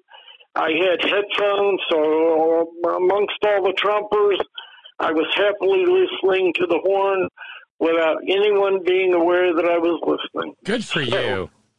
And you know, uh, I I mentioned the start. I mentioned the Star Trek thing a, a minute ago, and uh, our pal our pal Micah said, uh, you know, the problem with getting to the Star Trek universe is you got to go through the Mad Max universe first. And there's there's Yep. tr- there's truth in that. There absolutely is. She's right. Uh, yep. So uh, you go make your phone call, and hopefully this thing will sort itself out. And I'm just glad to hear from you. Don't be a stranger. You know that, right? Oh yeah, yep. I just um, oh, I will be calling in. I'm just in that period of time that I'm processing and grieving and going forward. I know. So you, you will be hearing from me. All right, So- Kevin. You take care, dear. All right, Robin. Thank you very much for taking my call, and I will talk to you later on. Okay. See ya. Be well. All right. Bye. And so we come to the end of this uh, Titanic Tuesday. Thank you, everybody. Thank you to our Patreon and PayPal subscribers. Thanks to our a la carte contributors. Thanks to everybody who responded to these generous challenges. Thank you to our anonymous friend, and thank you to Cat in Ohio for making them. Thank you to each and every one of you who shares your precious finite time engaging in the program in whatever manner you so choose. Thanks to our all volunteer staff. Thank you to uh, Brother Bishop Steve in Georgia Stand. Thank you to our news ninjas. Thank you, Brother Deacon Asa, headon.live. Thank you, John Fox in Australia. Hey, remember, brand new Fresh Malloy on the way, 9 p.m. Eastern Daylight Time, 6 p.m. Pacific. The best place to listen to the first run of Malloy is head on dot live. And I'll be covering for Mike Friday and Monday. Maybe Tara and I will do it. I, I have such I have such fun when I talk with Tara, and y'all seem to enjoy it too. Uh, thank you, Ben Birch, WhiteRoseSociety.org. The White Rose stream server is down for some reason. I'll be talking to Ben. Thanks to the hardest working, bravest people I know, the folks at Coal River Mountain Watch, CRMW.net, 20 plus years at the forefront of the struggle for human rights and environmental justice in Appalachia, and a proud union shop and doing such good work. I don't know if you heard the NPR story yesterday. It was pretty good. Um, please stay safe. Uh, like uh, like like Cat in Ohio said, it's fall, y'all. Time to get the booster. Get your flu shot too. Let's just get that all out of the way. Why don't we? Wash your hands. Don't touch your face. Wear your mask among the great maggot unwashed. Use your hand sanitizer. Maintain your social distance, 15 to 20 feet, like Paul from Parts Unknown says. And, you know, for God's sakes, if somebody if somebody comes uh, uh, uh, bebopping down the road towards you, saying something like, uh, We don't go into space to leave Earth. We go to space to defend Earth. Oh, from who, Bezos? Uh, the multi-limbed amorphous aliens from Norblab 9, I guess. Whatever. Avoid him like the plague, because he is. And always, always, always. Gina, it's all for you. Later.